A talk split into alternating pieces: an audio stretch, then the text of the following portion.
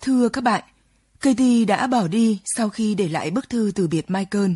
Michael đã đi tìm cô ngay sau khi cô bỏ chạy khỏi nhà hát. Tìm cho đến lúc kiệt sức và người ta tìm thấy anh ngã gục trên một con phố vào một đêm khuya khuất. Cũng chính vì tai nạn này mà Michael đã gặp lại được Katie. Chẳng là tin tức về anh được đăng tải trên nhiều tờ báo. Katie đã đọc và đến bệnh viện tìm gặp anh. Lần này thì cả Michael và Katie đều hiểu rằng họ không thể xa nhau được nữa. Hai người đã tổ chức đám cưới thời gian không lâu sau đó. Katie vẫn tiếp tục công việc ca hát của mình bằng cách gia nhập một nhóm nhạc. Còn Michael vẫn tiếp tục công việc sáng tác các ca khúc, đặc biệt là chúng được sáng tác để dành riêng cho Katie.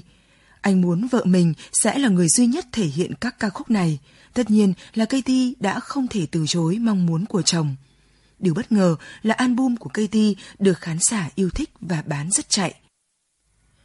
Quay trở lại với công việc làm ăn của Paul, thời gian này công việc của anh chất chồng khó khăn, từ việc phải vay ngân hàng số tiền là một triệu ran để cứu công ty xây dựng đang thi công công trình cho công ty của anh. Thứ nữa, chỗ đất mà công ty Paul đang xây dựng bị sụt lún, cần phải có thêm tiền để gia cố. Liệu Paul có thể giải quyết hàng đống công việc đang gặp phải hay không?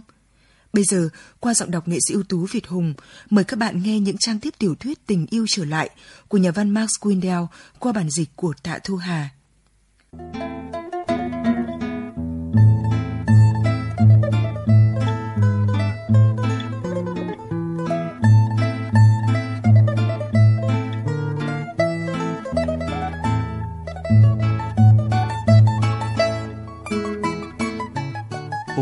Còn đang loay hoay tìm cách huy động vốn, thì lại có một cú đòn khác nữa giáng tới anh dưới dạng một bức thư bảo đảm với hình logo của Cochinen ở phía sau. Bôn tò mò mở nó ra và tái nhợt cả người khi đọc được mẩu tin thông báo ngắn ngủi ở trong đó. Kỹ sư xây dựng của họ đã phát hiện ra dấu hiệu đất lún ở công trường xây dựng Southway vì đó chính là nơi có một mỏ vàng được khai thác từ xa xưa và đã bị bỏ hoang lâu lắm rồi. Toàn bộ rìa ngoài xung quanh siêu thị sẽ phải bị phá bỏ để tìm một phương pháp gia cố nền móng mới. Cặp mắt của Paul đảo qua đảo lại liên hồi giữa những chi tiết kỹ thuật. Gây to rồi anh bạn ơi! Anh lẩm bẩm thành tiếng, trong lòng dậy lên từng đợt sóng bồn chồn. Vấn đề bây giờ là lại phải xoay thêm một triệu ren và chờ thêm sáu tháng nữa thì công trình mới thực sự được hoàn thiện. Tháng 9 à? Quá tuyệt vọng. Paul quay trở lại ngân hàng thương mại tổng hợp Nam Phi để xin vay thêm một triệu rưỡi ren nữa để hoàn thành dự án cộng thêm cả một triệu ren để trả cho khoản nợ của Nepal. Tôi phải có tiền, nếu không thì Southway sẽ không bao giờ có thể hoàn thành được cả. Anh trình bày với ban lãnh đạo. Khoản lãi của số tiền 4 triệu ren tôi đã vay, cộng thêm cả việc phải trả nợ đậy cho Nepal. Ôi, tôi chết mất. Giám đốc ngân hàng cho người đi khảo sát và cuối cùng quyết định xoay sở từng nguồn vốn chợ đen được nửa triệu ren với mức lãi cứa cổ là 10%. Tối ngày thứ sáu, ông ta gọi điện tới nhà Paul. Tôi cho là anh đang nóng lòng muốn biết. Tôi không muốn để anh phải sốt ruột trong kỳ nghỉ cuối tuần này. Ông nói. Paul hầu như không thể nghĩ ra được là mình có nên thở phào nhẹ nhõm hay không nữa anh phải trả 6% lãi của số tiền 5 triệu ren. Số tiền mà Nepal đã từng tuyên bố là đủ để hoàn thành siêu thị. Và bây giờ lại thêm 10% lãi nữa của số tiền 2 triệu rưỡi. Anh lo lắng nhầm tính trong đầu, trong lúc vẫn phải giả vờ chăm chú nghe Rosemary nói một câu chuyện gì đó. Chỉ nguyên tiền lãi phải trả thôi, bây giờ mỗi năm anh đã mất tới hơn nửa triệu ren rồi biết moi ở đâu ra chừng ấy tiền cơ chứ. Nhưng chỉ cần anh sống sót được cho tới khi sao thôi hoàn thành thôi. Sự xuống dốc của nền kinh tế bắt đầu đụng chạm tới đời sống thường nhật của những người dân bình thường. Họ bắt đầu cắt giảm chi tiêu cho việc mua sắm, thậm chí còn đơn giản hóa cả cái ăn cái mặc hàng ngày. Doanh thu của Better Buy bắt đầu co rút lại tới gần 10%. Bởi thế cho nên, tất cả mọi đồng tiền có được đều phải gom góp lại để trả cho những nhà cung cấp hàng hóa. Buôn bắt đầu hạ giá bán một cách điên cuồng hàng họ của mình. Anh cho hủy bỏ hết tất cả các chiến dịch quảng cáo, phớt lờ sự chỉ trích của báo chí. Anh cũng nhờ một công ty môi giới tìm người cho thuê lại các gian hàng và văn phòng giao dịch trong tòa nhà Southway. Nhưng một phần vì nền kinh tế đang trên đà sa sút, phần khác là do siêu thị mới của Property đã đi vào hoạt động ổn định và bắt đầu đáp ứng được nhu cầu mua bán ở khu vực này. Nên họ không tài nào tìm ra được lấy một người muốn thuê lại các gian hàng ấy cả. Paul quyết định quay sang tự mình khai trương siêu thị kèm theo một chiến dịch quảng cáo ầm ĩ, trong khi phần còn lại của tòa nhà vẫn đang được gấp rút hoàn thiện. Nhưng lần này, anh buộc mình phải đối mặt với một thực tế đáng nản là càng ngày các khách hàng lại càng tỏ rõ ra rằng họ thích đi tới siêu thị đối thủ của anh hơn là tới Southway. Paul đành thừa nhận rằng Southway giờ không chỉ còn là một thất bại đau đớn nữa, mà đã trở thành một cơn ác mộng đối với anh. Hết sức tuyệt vọng, anh tìm tới gặp Jonathan Pin với một thái độ khúm núm. Nhưng gã đã đuổi anh ra khỏi văn phòng của mình bằng một tràng cười ngạo nghễ. Paul buồn bã vô cùng khi nhận ra rằng anh đã bị thất bại thảm hại chỉ trong vòng vỏn vẹn có 6 tháng. Siêu thị của Property đã thực sự trở thành một trung tâm buôn bán sầm uất và phát đạt. Trong khi Paul mới chỉ cho thuê được 10% số văn phòng và các gian hàng của mình. Southway chìm trong một bầu không khí thê lương đáng sợ. Tháng 9 năm 1967, kỳ thanh toán tiền lãi thứ ba với ngân hàng thương mại tổng hợp đến hạn. Paul bắt đầu cảm thấy mình như một con cá mập bị mắc lưới, trong khi từng mắt lưới cứ ngày một siết chặt lại. Cuối cùng thì một ý nghĩ tuyệt vọng xuất hiện anh sẽ chẳng bao giờ thoát ra khỏi cái bẫy bùng nhùng ấy cả. Vụng trộm và lén lút, anh bắt đầu tìm cách bán dần đi những cổ phần còn lại của mình trong Better Buy. Lúc đầu còn thận trọng, nhưng tới khi giá cổ phiếu sụt giảm nhanh chóng và ngân hàng ngày càng tăng sức ép với anh, thì Paul chẳng còn giữ gìn gì nữa. Anh bắt đầu giao bán một cách điên cuồng giám đốc điều hành của Betterby đang bán tống bán tháo những cổ phần của mình. Ngày hôm sau, một hàng tít dài xuất hiện ngay trên trang nhất của các tờ báo và đến chiều thì họ đăng tin Southway đã làm sụp đổ cả một tập đoàn lớn mạnh. Những nhà cung cấp hàng hóa đề nghị được thanh toán tiền hàng ngay lập tức. Những người có cổ phần lao ngay tới sàn giao dịch chứng khoán để bán vội bán vàng cổ phần của mình. Paul không còn khả năng để thanh toán trong kỳ trả lãi tiếp sau đó. Và đến tháng 12 thì Ngân hàng Thương mại Tổng hợp Nam Phi đã bán xong những tài sản cuối cùng thuộc về Better Buy để thu hồi nợ. Vậy là Paul đã thực sự bị phá sản. Anh quá xúc động nên không thể tin nổi vào thất bại cay đắng này. Betterby chính là con người anh vậy. Không có nó, anh sẽ chẳng còn làm gì được nữa. Nhiều lúc anh tự hỏi, mình có nên tự vẫn hay không nhỉ? Nhưng rồi lại vội vàng từ bỏ ngay cái ý nghĩ hủy hoại đó. Để làm gì chứ? Anh vẫn chưa có đủ lòng căm hận chính bản thân mình để đi tới quyết định ghê sợ ấy. Một buổi sáng, Paul gói ghém đồ đạc cá nhân vào một chiếc vali nhỏ và rời tới sống trong một căn nhà trọ rẻ tiền bỏ mặc vợ mình phải đương đầu với việc bán dần tài sản riêng của họ để trả nợ. Rosemary chịu đựng cảnh mất dần nhà cửa, xe hơi và nữ trang một cách kiên cường. Nhưng cô thực sự tuyệt vọng trước sự ra đi của Paul. Margaret này nỉ Rosemary tới sống trong trang trại Fontainebleau, cho tới khi cô nói thêm rằng Paul lấy lại được bình tĩnh.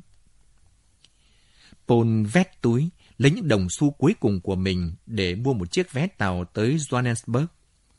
Ở đây, anh xin một chân bán xe hơi cũ và theo như anh nghĩ là đây là cách tốt nhất để tránh gặp phải những người quen cũ của mình.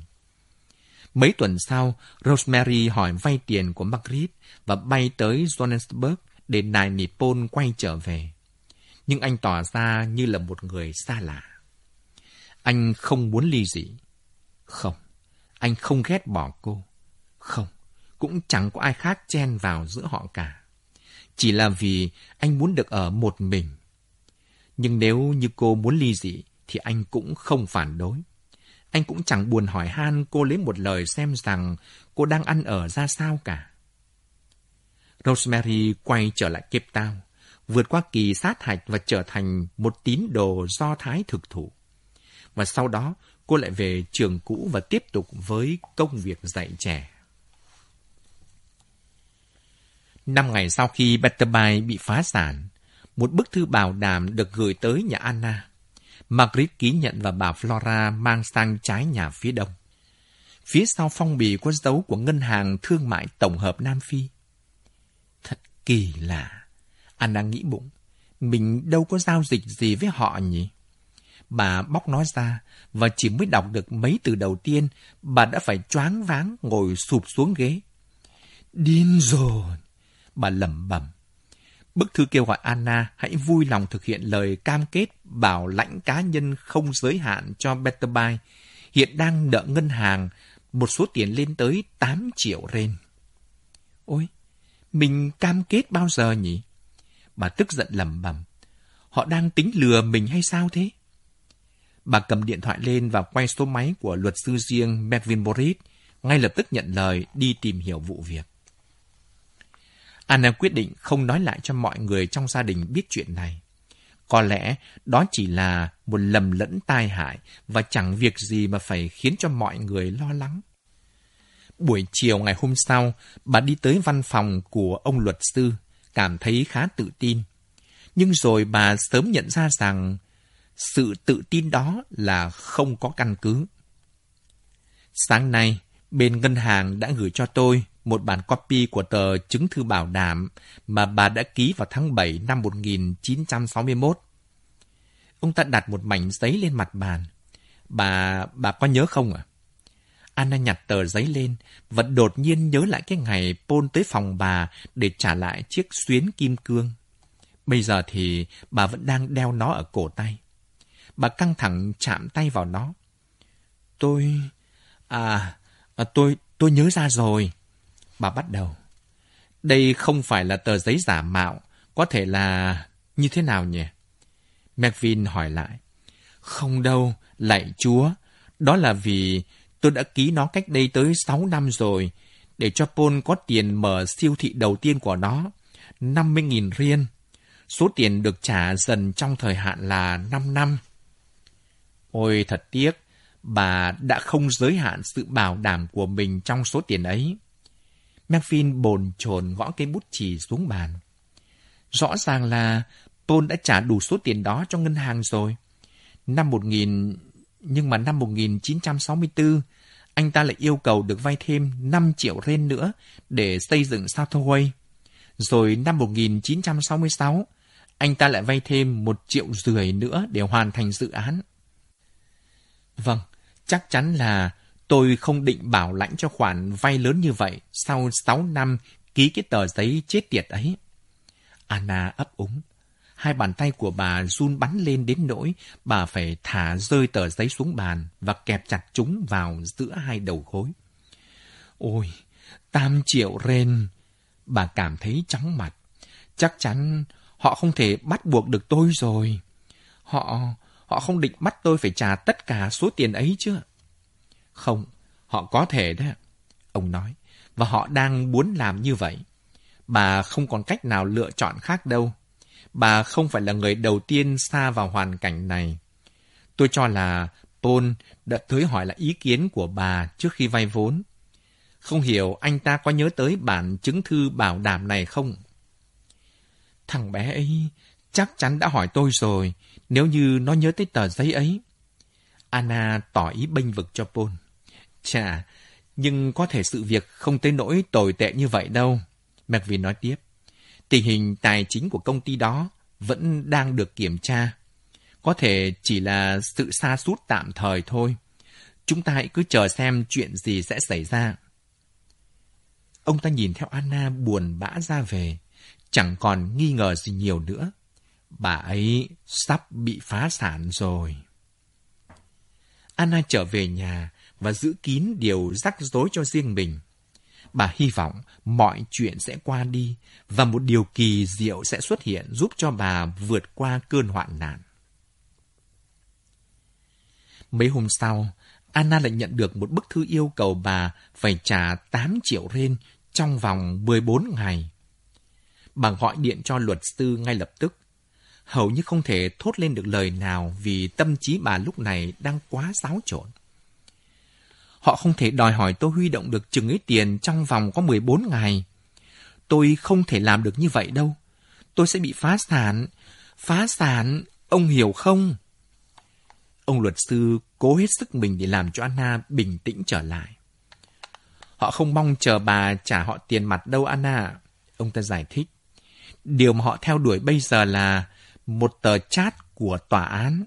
Sau đó, họ sẽ cho người sang can thiệp vào chuyện làm ăn của bà và bán thanh lý tài sản riêng của bà để thu nợ. Tôi vừa mới nói chuyện với người thanh toán nợ xong, và ông ta hy vọng rằng công ty của bà sẽ có đủ khả năng thanh toán một nửa giá trị của nó. Tôi e rằng chỉ còn là vấn đề thủ tục thôi. Trong suốt ba tuần lễ, Anna vẫn kiên quyết giữ kín chuyện này, mặc dầu bà biết chắc rằng mình sẽ bị kết án. Tất cả bọn họ sẽ bị kết án. Phá sản, sự phấn đấu một đời của bà, vậy là chỉ trong chốc lát đã tan thành mây khói. Thậm chí hơn thế nữa, thiên đường của bà Fontainebleau cũng sẽ bị người ta tước đoạt. Đó cũng là thiên đường của ác cơ. Vợ chồng chúng nó sẽ trở thành những kẻ không xu dính túi chỉ bởi vì bà đã không cẩn trọng. Đêm đêm, bà thường tỉnh giấc và ngồi dậy, liệt kê nhanh vào một tờ giấy những thứ mà bà đang có. Mỗi lần, những phép cộng lại cho ra một con số khác nhau, nhưng không lần nào vượt quá 9 triệu cả. Ôi, tội nghiệp cho những đứa con của bà. Chúng sẽ vô cùng thất vọng. Sáng ra, bà cố gắng tìm lời để nói chuyện với cơ, nhưng rồi lại nhận thấy mọi dũng khí của mình biến đi đâu hết cả. Một ngày trước khi diễn ra phiên tòa, bà có cảm giác như mình đã bị cầm tù rồi. Vì đây chính là lúc mà bà phải nói ra hết mọi chuyện với cả gia đình. Bà không thể nào trần trừ được nữa, bởi vì họ chắc chắn sẽ đọc được tin tức trên các tờ báo và nghe thấy những lời xì xào bàn tán của người dân trong vùng. Cuối cùng bà đành quyết định bà Margaret gọi điện tới cho Kurt và Simon, yêu cầu họ tập trung ở nhà bà trong buổi tối hôm đó, vì bà có chuyện quan trọng cần phải nói với họ. Vera và Kurt đến vào lúc 8 giờ. Vera đem theo một bó hoa rất đẹp cắm trong một chiếc bình lớn. Bà ta làm nhặng xị lên một cách ngu ngốc trong khi đặt bình hoa lên mặt chiếc bàn cổ ngoài phòng khách. Anna thầm nghĩ rằng bà sẽ phải cho vứt ngay cái của dờm dít ấy đi trước khi nó làm hỏng chiếc bàn đẹp đẽ của bà mới được nhưng đột nhiên thực tại lại tấn công vào trí óc bà. Chỉ trong vài tuần nữa thôi, bà sẽ không còn được sở hữu cái bàn đó hay bất cứ một thứ gì trong ngôi nhà này. Những con ngựa, những khoảnh vườn nho, những con lợn nái và cả đàn bò sữa đẹp như tranh vẽ mà phải mất tới ba thế hệ gia đình bà mới tạo dựng được. Ôi Chúa ơi, xin người hãy cứu giúp con. Bà thì thầm vậy. Simon đến muộn, khiến cho mọi quyết tâm của Anna dần dần xẹp xuống. Vera tỏ một thái độ thật ngược đời, làm cho Kurt phát cáu lên. Ông gầm gừ trong miệng mỗi khi bà ta chìa tay ra, nhặt lên một viên kẹo hay là một quả hạnh nhân. Kể từ ngày lấy Kurt, Vera đã cố gắng kiềm chế thói ăn tham của mình. Dần già vóc người bà đã thon thả hơn, nhưng tính tình thì lại trở nên cáu bẩn. Kurt dạo này trông già xỏm. Anna nhẩm nhanh trong đầu. Có lẽ tuổi của ông ấy cũng phải tới hơn 60 rồi còn gì nữa. Còn Margaret như thường lệ vẫn giữ một nụ cười mỉm khó coi ở trên mặt mà không nói năng gì cả, trong khi Rosemary gục đầu xuống ở một tư thế thật là ủ rũ. Về phần Acker, thằng bé chẳng tham gia khi câu chuyện không đề cập tới công việc của trang trại. Tối hôm nay, Anna cảm thấy thực sự chán ghét tất cả bọn họ. Bà chỉ muốn mau mau chấm dứt mọi chuyện cho xong. Khi Simon đột ngột xuất hiện nửa giờ sau đó, trong một dáng vẻ cao lớn và điển trai khác thường. Năm nay, ông cũng đã bước sang tuổi 53, nhưng trông chỉ như đang bắt đầu cuộc sống. Mái tóc vẫn còn đỏ rực, mặc dầu cũng đã hơi ngả màu, cặp mắt thì mở to sáng lấp lánh. Mặt ông đỏ bừng. Các vị đang có ý trách móc vì tôi tới muộn đó phải không? Ông nói và hậm hực ngồi xuống một góc. Lần sau, tôi sẽ cố gắng tới sớm hơn. Một sự khởi đầu tồi tệ cho một câu chuyện tồi tệ. Anna bực bội nghĩ thầm. Trong vài phút, họ ngồi yên lặng, chờ cho Anna mở lời. Nhưng bà không biết nên bắt đầu như thế nào cả. Dường như cảm nhận được sự lúng túng của mẹ chồng, Margaret đứng lên, rót thêm rượu cho mọi người và mang tới cho Simon một vại bia lớn. Tôi gọi mọi người tới đây bởi vì đang có một chuyện rắc rối xảy ra. Ờ... Nói chính xác hơn thì nó đã xảy ra cách đây tới 6 năm rồi. Nhưng đến giờ mới... Bằng ngừng lại. Ôi, lạy chúa! Bà rền dĩ và lôi ra một chiếc khăn tay. Chúng ta, chúng ta bị phá sản mất rồi. Tất cả chúng ta. Chỉ bởi vì tôi, tôi đã quá ngu ngốc. Bà hít một hơi thật sâu, cố gắng hết sức để lấy lại bình tĩnh và nhét chiếc khăn vào trong tay áo. Sáu năm trước, bà tiếp tục, tôi đã ký một chứng thư bảo đảm để bảo lãnh cho một người vay tiền của ngân hàng. Lúc đó chỉ là 50.000 ren, nhưng nay công ty đó bị phá sản và ngân hàng tới tôi để đòi một số tiền là 8 triệu ren. Đến đây thì bà nghẹn lời. Ôi, thật là kinh khủng, nhiều hơn mà những gì, những gì tôi đang có. Tới lúc này, mọi người mới ồ lên, khiến cho căn phòng trở nên huyên náo. Anna lắp bắp to hơn. Không còn, không còn cách nào khác. Tôi đã tới gặp luật sư và ngày mai thì người ta sẽ mở phiên tòa. Đột nhiên, một sự im lặng chết chóc bung ra phủ xuống đầu tất cả mọi người. Tôi nghĩ rằng chẳng cần phải nói ra. Ôi, tôi ân hận tới mức nào. Tôi đã gây ra một thảm họa rồi. Ngày mai à? Kurt ngại ngùng hỏi lại. Tôi, tôi không tin. Vera nói giọng run run. Tôi không tin là chị có thể ký một tờ giấy bảo lãnh cá nhân không giới hạn và sau đó lại quên phát nó đi được. Ôi, thế mà có đây. Anna nặng nề đáp. Không thể như vậy được. Ôi thật là điên rồ. Nhưng chúng ta có bị ảnh hưởng gì không à, Kurt? Vera, em có yên đi không nào? Anna nói là ngày mai phải không? Ông quay sang phía Anna. Tại sao? Tại sao em không nói với anh sớm hơn? Ôi, em ngại quá. Paul có phải không? Kurt hỏi tiếp. Ai thì quan trọng gì nào? Người ta cũng đâu có chủ tâm. Quan trọng gì ư? Em điên à? Nó là con trai anh, có phải không nào? Kurt đứng lên và bồn chồn đi lại trong phòng. Tất cả chúng ta đều phải có trách nhiệm, Anna. Nhưng mà người ký là em, không phải là anh. Bà đáp. Rosemary bắt đầu khóc thổn thức. Margaret vòng tay ôm lấy người cô thì thầm. Không phải lỗi của em mà, em thân yêu. Tại sao, tại sao em không đi ngủ đi? Nhưng Rosemary vẫn khăng khăng đòi ở lại. Cô rên gì? Vậy là tất cả chúng ta đều, đều bị phá sản hết rồi. Tất cả. Ôi trời ơi, nghe cứ như là màn mở đầu của một vở bi kịch ấy. Kurt giận dữ. chúng ta có thể thôi ngay những lời lẽ ủy mị sướt mướt ấy đi và đối diện với thực tại được không? Ông đưa tay lên xoa xoa vào mặt, một cử chỉ mà Anna đã không còn nhìn thấy từ nhiều năm nay. Thằng Paul, ông nói tiếp, nó thật sự, ôi giờ ôi. Nó là một đứa rất khéo đóng kịch, khéo làm cho người khác mùi lòng. Nhưng nó, nó cũng có gót chân của Asin. Nó làm mọi việc chỉ theo cảm tính của nó. Chính cái điều ấy đã làm cho nó trở nên sớm thành đạt và cũng chính điều ấy đã phá hủy nó. Đột nhiên ông thét lên. Lòng tham lam của nó là vô độ. Nó muốn nhiều, nhiều nữa. Không bao giờ nó thỏa mãn cả. Em có cảnh báo nó như vậy hay không?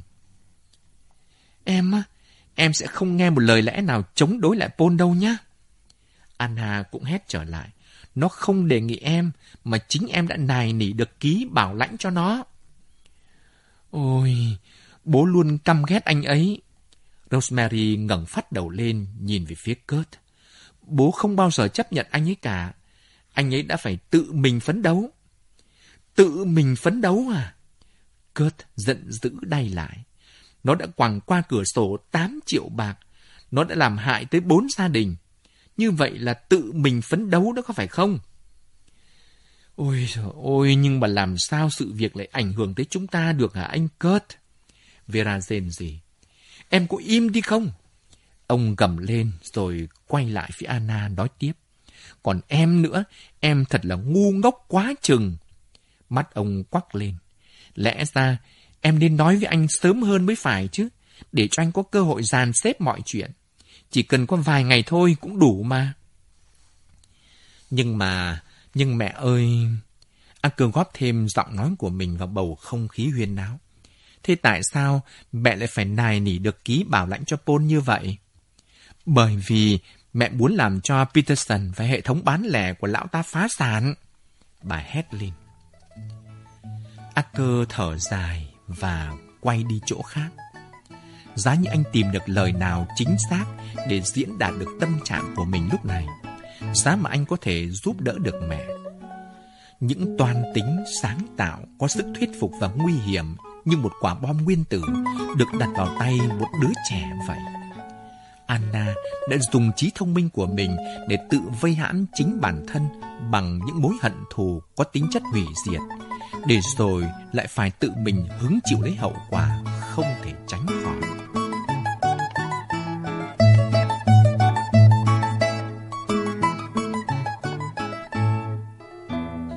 Do ký cam kết bảo lãnh cá nhân không giới hạn cho Betterby, nên khi Paul phá sản, toàn bộ gia sản của Anna bị đe dọa mất trắng. Giờ đây, Anna và Kurt đang cố tìm lối thoát. Kurt so vai rụt cổ và thọc sâu hai tay vào trong túi áo. Vậy là công sức bao năm nay của hai chúng ta đã bị trôi ra sông ra biển chỉ bởi vì em muốn đóng vai trò của một bà mẹ vĩ đại với cả thế giới này. Nhưng em lại không biết làm một người vợ tốt, không biết tha thứ và sống cho nhân hậu hơn. Em chỉ biết có tiền và coi đó là sức mạnh toàn năng. Bây giờ thì em đã thu hoạch được trái đắng rồi đó, Anna. Simon, người từ nãy tới giờ chỉ ngồi yên lặng theo dõi câu chuyện, nhảy hai bước ra giữa phòng và tóm lấy chiếc cà vạt nơi cổ áo của Kurt lay mạnh. Trong một chốc, khuôn mặt của Kurt đỏ lịm. Sự việc diễn ra như trong một cảnh quay phim chậm, và Anna đứng sững nhìn hai người bọn họ như bị thôi miên. Trong khi Simon giang tay đấm thật mạnh vào giữa mặt Kurt. Khi Simon thả tay ra, Kurt ngã bổ chừng về phía sau, đầu đập mạnh vào một cạnh bàn. Rồi ông ngã sóng xoài trên thảm. Trong khoảnh khắc hoài nghi ngắn ngủi ấy, Simon nói. Đó là dành cho cái ngày mà anh tới Bosluis, à, Cớt à. Đó cũng là dành cho thời gian chiến tranh, dành cho thời gian tôi đang phải đổ máu ngoài chiến trường. Trong khi anh chỉ mài làm giàu và ve vãn vợ của người khác. Lẽ ra tôi phải nên làm điều này từ nhiều năm trước rồi. Đột nhiên, Simon cảm thấy như vai mình vừa mới chút được một gánh nặng thật lớn. Ông cười to. Vera quỳ sụp xuống dưới đất, rút vội ra một chiếc khăn bùi xoa và lau mặt cho Kurt, nơi máu đang chảy ra thành giọt ở khóe miệng. Bà khóc nức lên. Anh, anh là đồ vũ phu, đồ vũ phu thối nát. Xem này, anh vừa gây ra chuyện gì đây này? Kurt đẩy Vera sang một bên và lê người về phía Simon. Nhưng Vera đã túm chặt lấy người ông. Và khi ông hất được bà ra thì cũng là lúc mà cơn tức tối của ông xẹp xuống. Thay vào đó, ông chỉ cười to một tiếng cụt lùn và nói. Anh, anh đã làm chuyện này muộn tới hai chục năm rồi. Simon à. Ông gật đầu ra hiệu cho Anna và bà đi theo ông ra phía cửa chính, bỏ mặc tất cả mọi người ở lại. Anh cũng rất tiếc, Anna, chúng ta sẽ mất tất cả. Nhưng anh sẽ cố gắng làm mọi việc có thể. Sáng mai, anh sẽ đi giải quyết nốt một số vấn đề còn dở dang. Sau đó, chúng ta sẽ lo cho thuê lại tòa trụ sở, bán nhà máy sản xuất xúc xích, bán cả đàn gia súc gia cầm nữa. Dạo này, việc chăn nuôi cũng không còn dễ dàng như trước. Ông ngừng lại một lát rồi khẽ khàng nói tiếp. Vấn đề còn phụ thuộc vào những gì mà chúng ta gỡ gạc lại được. Tính sơ sơ ra thì công ty của chúng ta trị giá khoảng 3 triệu. Nhưng anh sẽ... Ông đang định nói thêm là sẽ giữ lại cho bà một nửa những gì còn lại, và họ sẽ gượng dậy được chỉ sau vài năm nữa nhưng rồi lại quyết định im lặng. Thôi, cứ để cho bà ấy phải thấm thía, đồ quỷ quyệt. Ông bực bội nghĩ thầm, bà ấy thậm chí còn không ngăn sai mình lại khi lão giơ cái nắm tay thô bỉ của lão lên đấm vào mặt ông. Bà ấy luôn thích Simon hơn mà. Ông vẫn còn nhớ như in cái đêm đầu tiên khi mà bà ấy ôm chặt lấy ông trong căn nhà nhỏ thôn quê lố bịch mà lại rên rỉ Simon, Simon. Ông, ông sẽ không bao giờ tha thứ cho Anna về chuyện đó. Vera sốt ruột bấm còi ô tô ẩm ý. Đột nhiên, Kurt tóm chặt lấy vai Anna. Em, em phải luôn thành thật với anh, Anna. Rồi ông hôn bà một cái thật mạnh vào má. Tạm biệt em và chúc may mắn nhé anh sẽ để em lại với cái gã đần độn và lỗ mãng ấy. Anna đờ đẫn đứng lại bên ngưỡng cửa, nhìn theo chiếc xe đi xa dần, cho tới khi nghe tiếng bước chân vang lên ở sau lưng. Bà quay lại và trông thấy Simon. Ông vòng tay ôm lấy người bà. Em không cần thấy hắn nữa, ông nói. Đừng để ý tới những gì mà hắn nói. Không có em, hắn cũng sẽ tự xoay sở lấy được mà. Em vào nói chuyện với các con đi. Chúng đang lo cho em lắm đấy. Lần đầu tiên trong đời Anna quyết định không cãi lại. Các con, các con sẽ bị mất ngôi nhà này. Bà nói khẽ khi đã trở vào trong phòng khách. Đây không phải là nhà của chúng con. Margaret tỏ ý cương quyết. Con chưa bao giờ thực sự coi đây là nhà cả. Con không muốn làm cho mẹ phải buồn mẹ à nhưng chúng con ở lại đây chỉ vì muốn làm bạn với mẹ mà thôi. Đúng vậy, A cơ hùa theo. Chúng con ở lại đây là vì mẹ đấy, mẹ thân yêu à. Chúng con không muốn mẹ phải ở một mình, mẹ hiểu không? Margaret ngồi bất động, nhìn Anna chầm chầm. Rồi bằng một động tác nhanh nhẹn, cô nhảy trồm lên và cố tỏ ra bận bịu với việc rót bia cho Simon. Một ngày nào đó, con nghĩ là mình sẽ phát điên lên trong ngôi nhà này mất à. Nhưng nó là của mẹ. Còn chúng con, chúng con mong muốn có một ngôi nhà của chính mình.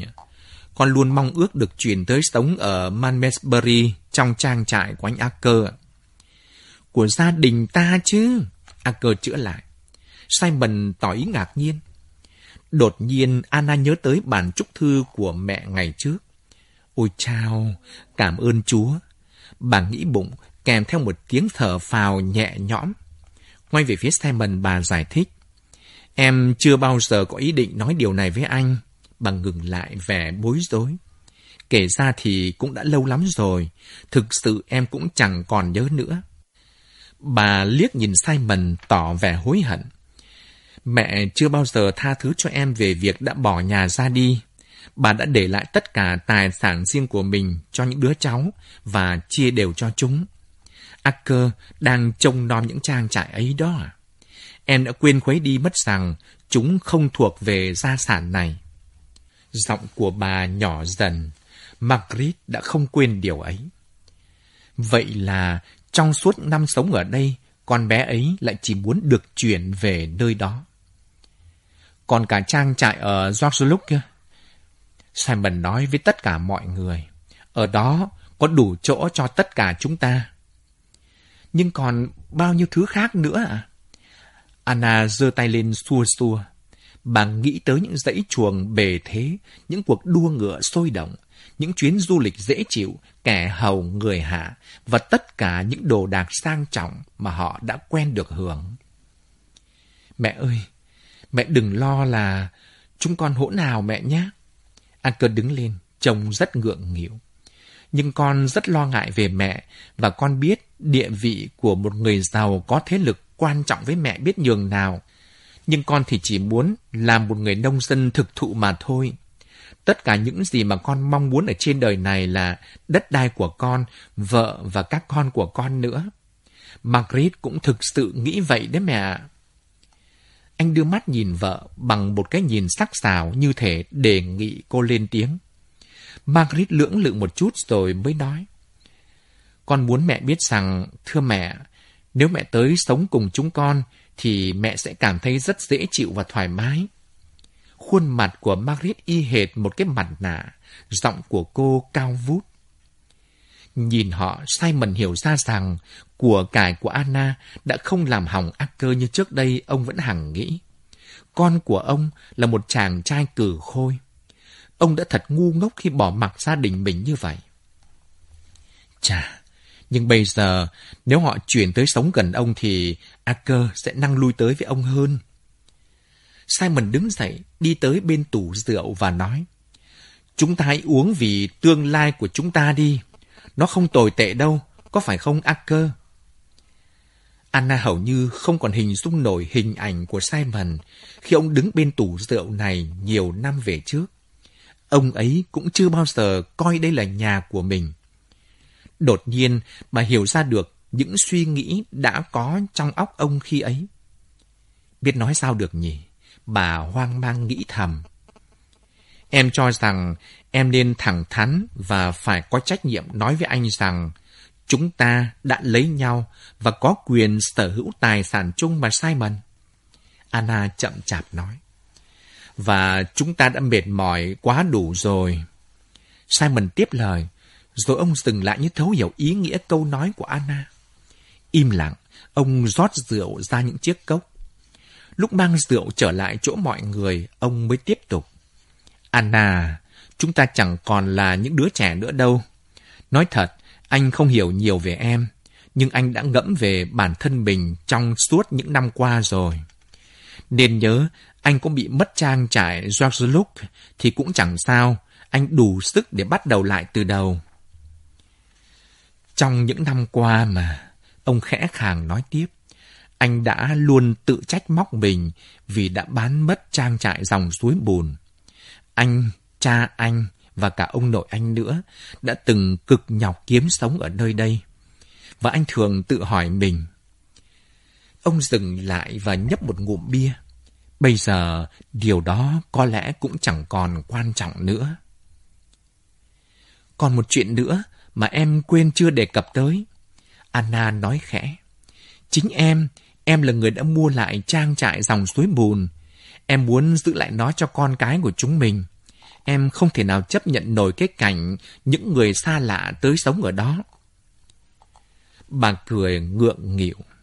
Nhưng đến bây giờ thì chắc rằng nó cũng sẽ bị mất như những thứ khác rồi. Bà vùi mặt vào lòng bàn tay, dáng vẻ trông thật tuyệt vọng. Simon khao khát được đến bên để an ủi vỗ về bà, cho dịu nỗi buồn khổ ấy. Nhưng ông lại không biết nên bắt đầu như thế nào cả. Bà ấy đã hoàn toàn đàn trí và suy sụp. Cuộc đời này chẳng đem lại cho bà được nhiều niềm vui. Ông chìa hai bàn tay về phía bà. Đó là một cử chỉ nhún nhường thật khác lạ, và Anna thì lại càng bối rối. Bất cứ nơi nào mà anh ở cũng đều có chỗ dành cho em, Simon nói. Anh muốn em biết điều đó. Anna ném về phía ông một cái nhìn giận dữ. Simon nhận ra thái độ ấy. Nếu như em cần anh, thì em cũng biết tìm anh ở chỗ nào rồi đấy. Ông nói và đặt mạnh chiếc cốc xuống bàn, rồi ra về. Nhìn hai người, Acker bắt đầu hiểu ra được nguyên nhân khiến cha mẹ anh phải xa cách. Mẹ quá giàu và quá thành đạt khiến cho cha cảm thấy e ngại. Bây giờ, đến lúc mẹ gặp khó khăn, thì cha mới dám đối diện với mẹ. Nhưng tại sao mẹ lại cư xử như vậy nhỉ? Nhân cách của bà, sức mạnh của bà và sự tự tin của bà chỉ phụ thuộc vào tiền thôi sao? Sau khi Simon rời đi, Anna nhận thấy bà không còn đủ can đảm để nói chuyện tiếp với các con của mình nữa. Bà đi về giường nằm, nhưng đó là một đêm thật dài và thật đáng sợ. Thỉnh thoảng, bà lại thiếp vào một giấc ngủ chập chờn và luôn mơ thấy mình đang phải tham dự một cuộc bán đấu giá. Và Fontainebleau cùng những thứ quý giá mà bà đang sở hữu dần dần tuột khỏi tay bà.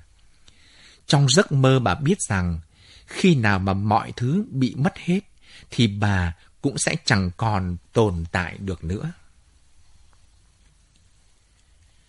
Anna đã không thành công trong việc giữ Fontainebleau. Những tháng kế tiếp là một giai đoạn kinh khủng đối với bà. Đầu tiên, ngân hàng cho bán đấu giá trang trại Bos Louise mà bà đã được thừa hưởng từ chú ác cơ của mình. Sau đó tới Lumber. Công ty khai thác kim cương đã trả giá cao nhất là 2 triệu ren để mua nốt quyền được hưởng 10% lợi nhuận mà Anna vẫn còn đang giữ.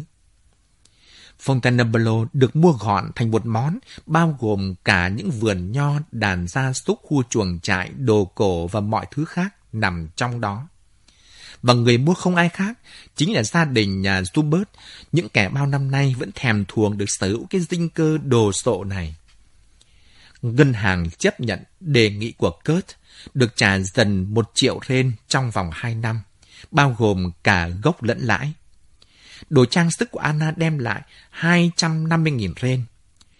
Cuộc bán đấu giá đã thực sự trở thành một ngày hội bởi vì quá nửa dân chúng trong vùng đã kéo tới để tham dự. Nhưng sau đó mới thật là hãi hùng.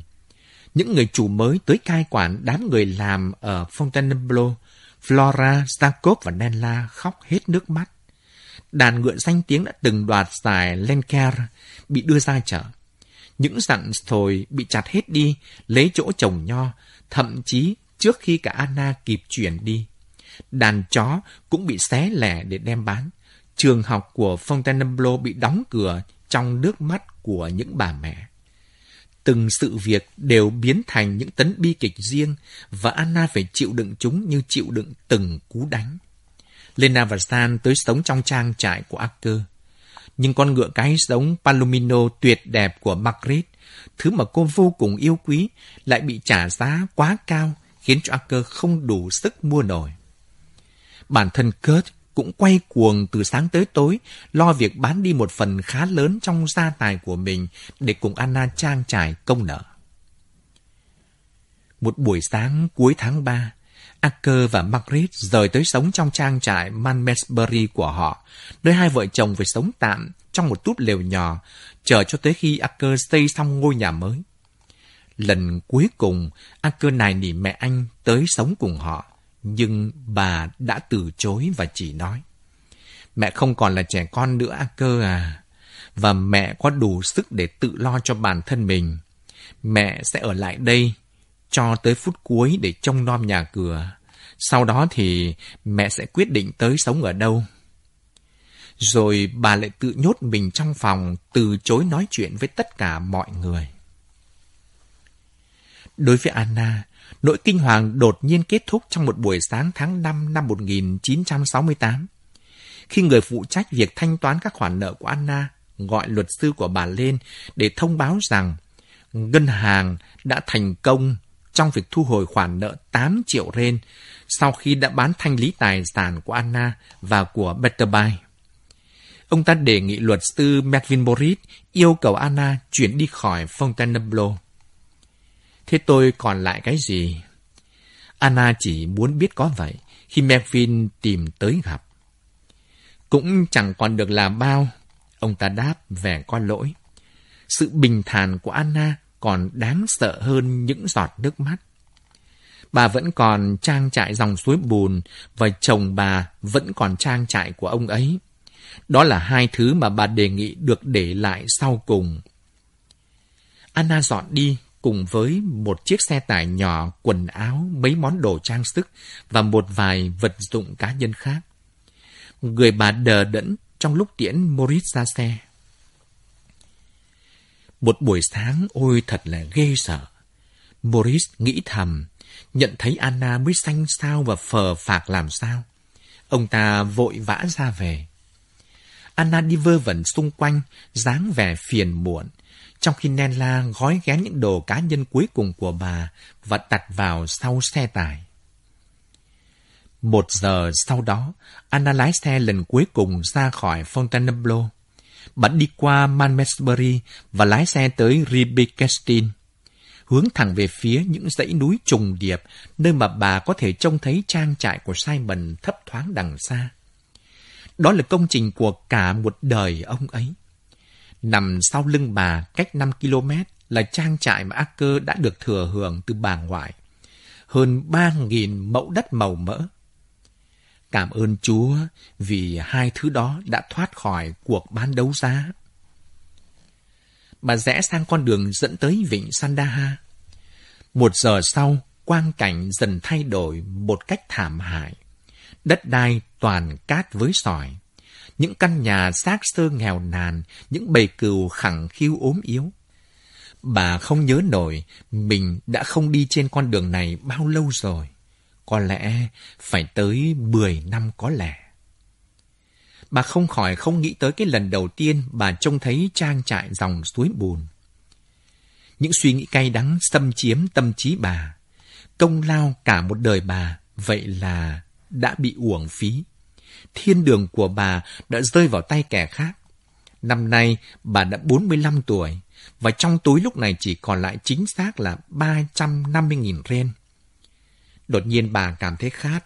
Bà dừng xe lại và rẽ vào cửa hàng của làng.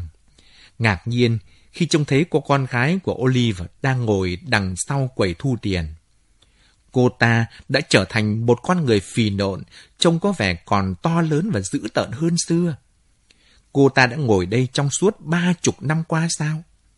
Chồng của cô, tái xanh và mệt mỏi, đang ì ạch khuân những bao tải lớn từ dưới kho xếp lên cửa hàng. Người đó có thể đã là Kurt. Bây giờ, bà sẽ phải sống nốt cuộc đời của mình trên mảnh đất này ư? Đây là lần đầu tiên bà nghĩ tới tương lai, nghĩ tới sự tồn tại của bản thân mình. Dạo này, bà luôn bị ám ảnh bởi quá khứ, bởi những thứ mà bà đã bị mất. Và lần đầu tiên hy vọng tìm lại được con gái cũng tan biến. Bà cảm thấy mình già sọm đi trước tuổi. Trong nhiều năm, Anna đã cố kìm nén tình cảm của mình lại.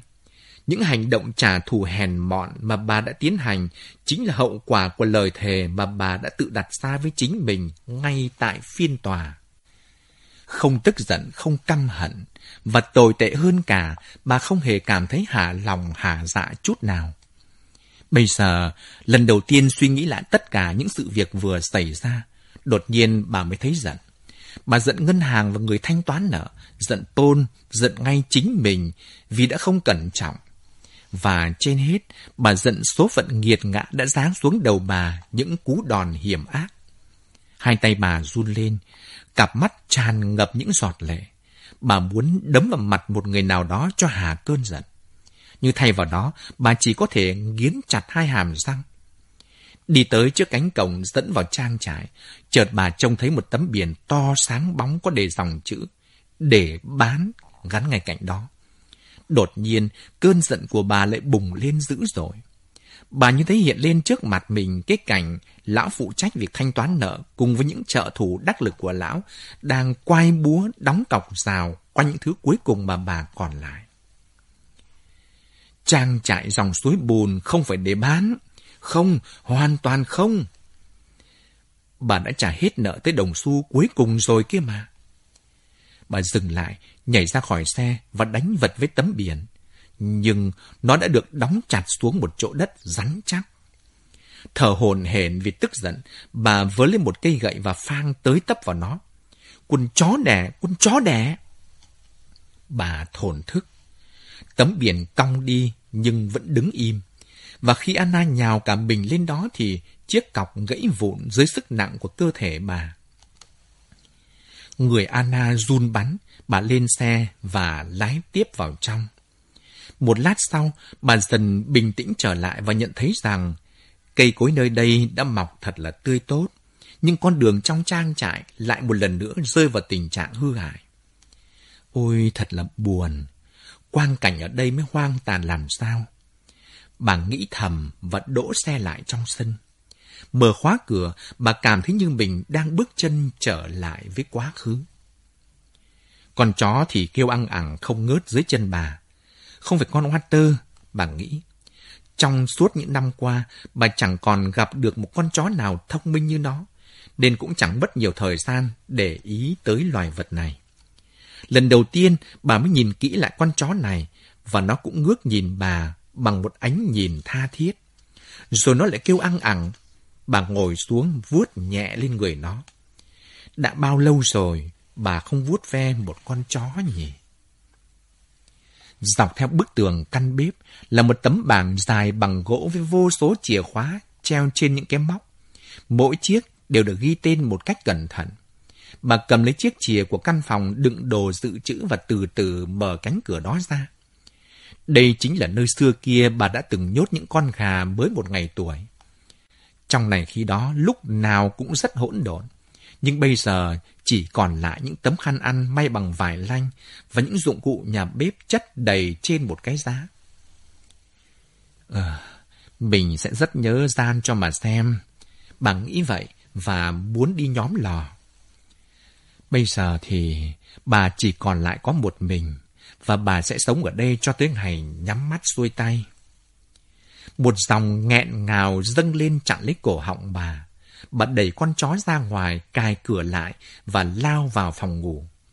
Bà nằm vật xuống lớp ga trải giường, hồi tưởng lại quãng thời gian trong mấy tuần qua, hồi tưởng lại cả cuộc bán đấu giá ở Fontainebleau. Đã mấy giờ trôi qua hay là mấy ngày nhỉ? Anna không thể nhớ nổi. Dường như bà đã nằm đó trong căn phòng tối om này lâu lắm rồi. Lòng bà bồn chồn bởi một cảm giác bất an. Bà thấy như mình không thể nào điều khiển nổi số phận của mình nữa. Bà lại nghe thấy những tiếng động quen thuộc, ngửi thấy những mùi vị quen của ba chục năm về trước. Mọi thứ chợt ùa trở lại một cách sống động, và bà biết rằng mình đã đi được trọn một vòng tròn lớn. Bây giờ, bà lại đặt chân trở về cái điểm mốc đầu tiên mà từ đó bà đã bắt đầu cuộc sống gia đình. Bà giống như một người đi lạc trên sa mạc hoang vắng vậy. Bà phân tích lại quãng đời mình trong quá khứ từng ngày từng ngày một. Bà nhớ tới cái ngày mà bà tìm thấy nguồn nước. Ngày ấy đã làm thay đổi cả cuộc đời bà. Bà đã tự dập tắt nguồn vui của mình, bóp chết những cảm xúc trong tim và học cách cư xử dối trá. Đột nhiên, như một ánh đèn bất chợt được bật sáng trong căn phòng tối đen, bà hiểu ra rằng từ chối nguồn vui, từ chối cảm xúc, tức là bà đã từ chối sự tồn tại của Chúa.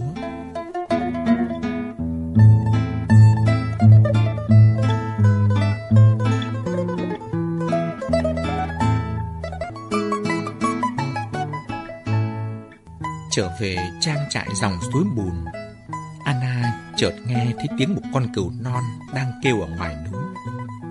Không thể, làm gì còn cừu trong trang trại này nữa. Bà đã bán hết chúng từ nhiều năm trước rồi kia mà. Nhưng đó đúng là tiếng cừu thật.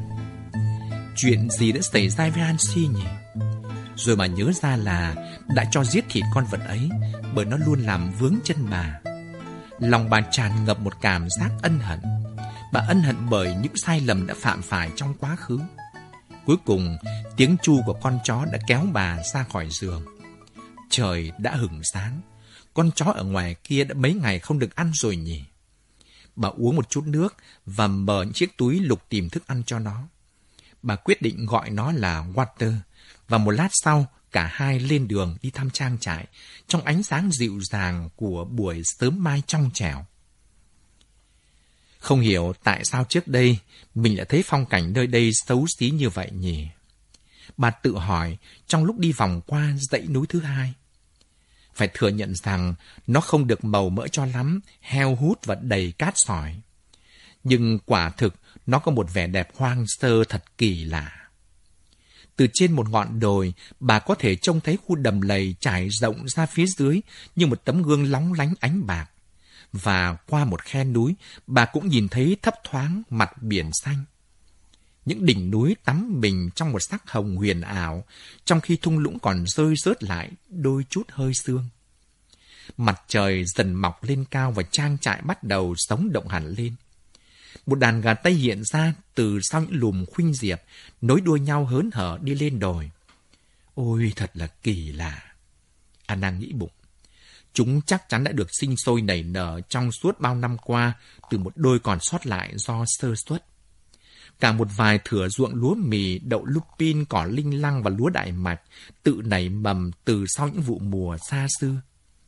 Phía dưới nữa mà nhìn thấy con đập ngăn nước, bây giờ trông có vẻ như rộng hơn. Một bầy khỉ đầu chó từ lên đỉnh đồi chạy vụt xuống đùa giỡn bên mép nước. Hai con linh dương xám mon men tới gần bên bà, và một gia đình nhà diệt bay vút lên từ dưới hẻm núi.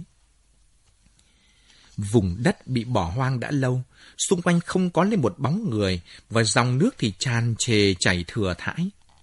Bà đã vô tình tạo nên một khu bảo tồn thiên nhiên hoang dã và bà quyết định sẽ giữ nguyên nó như vậy.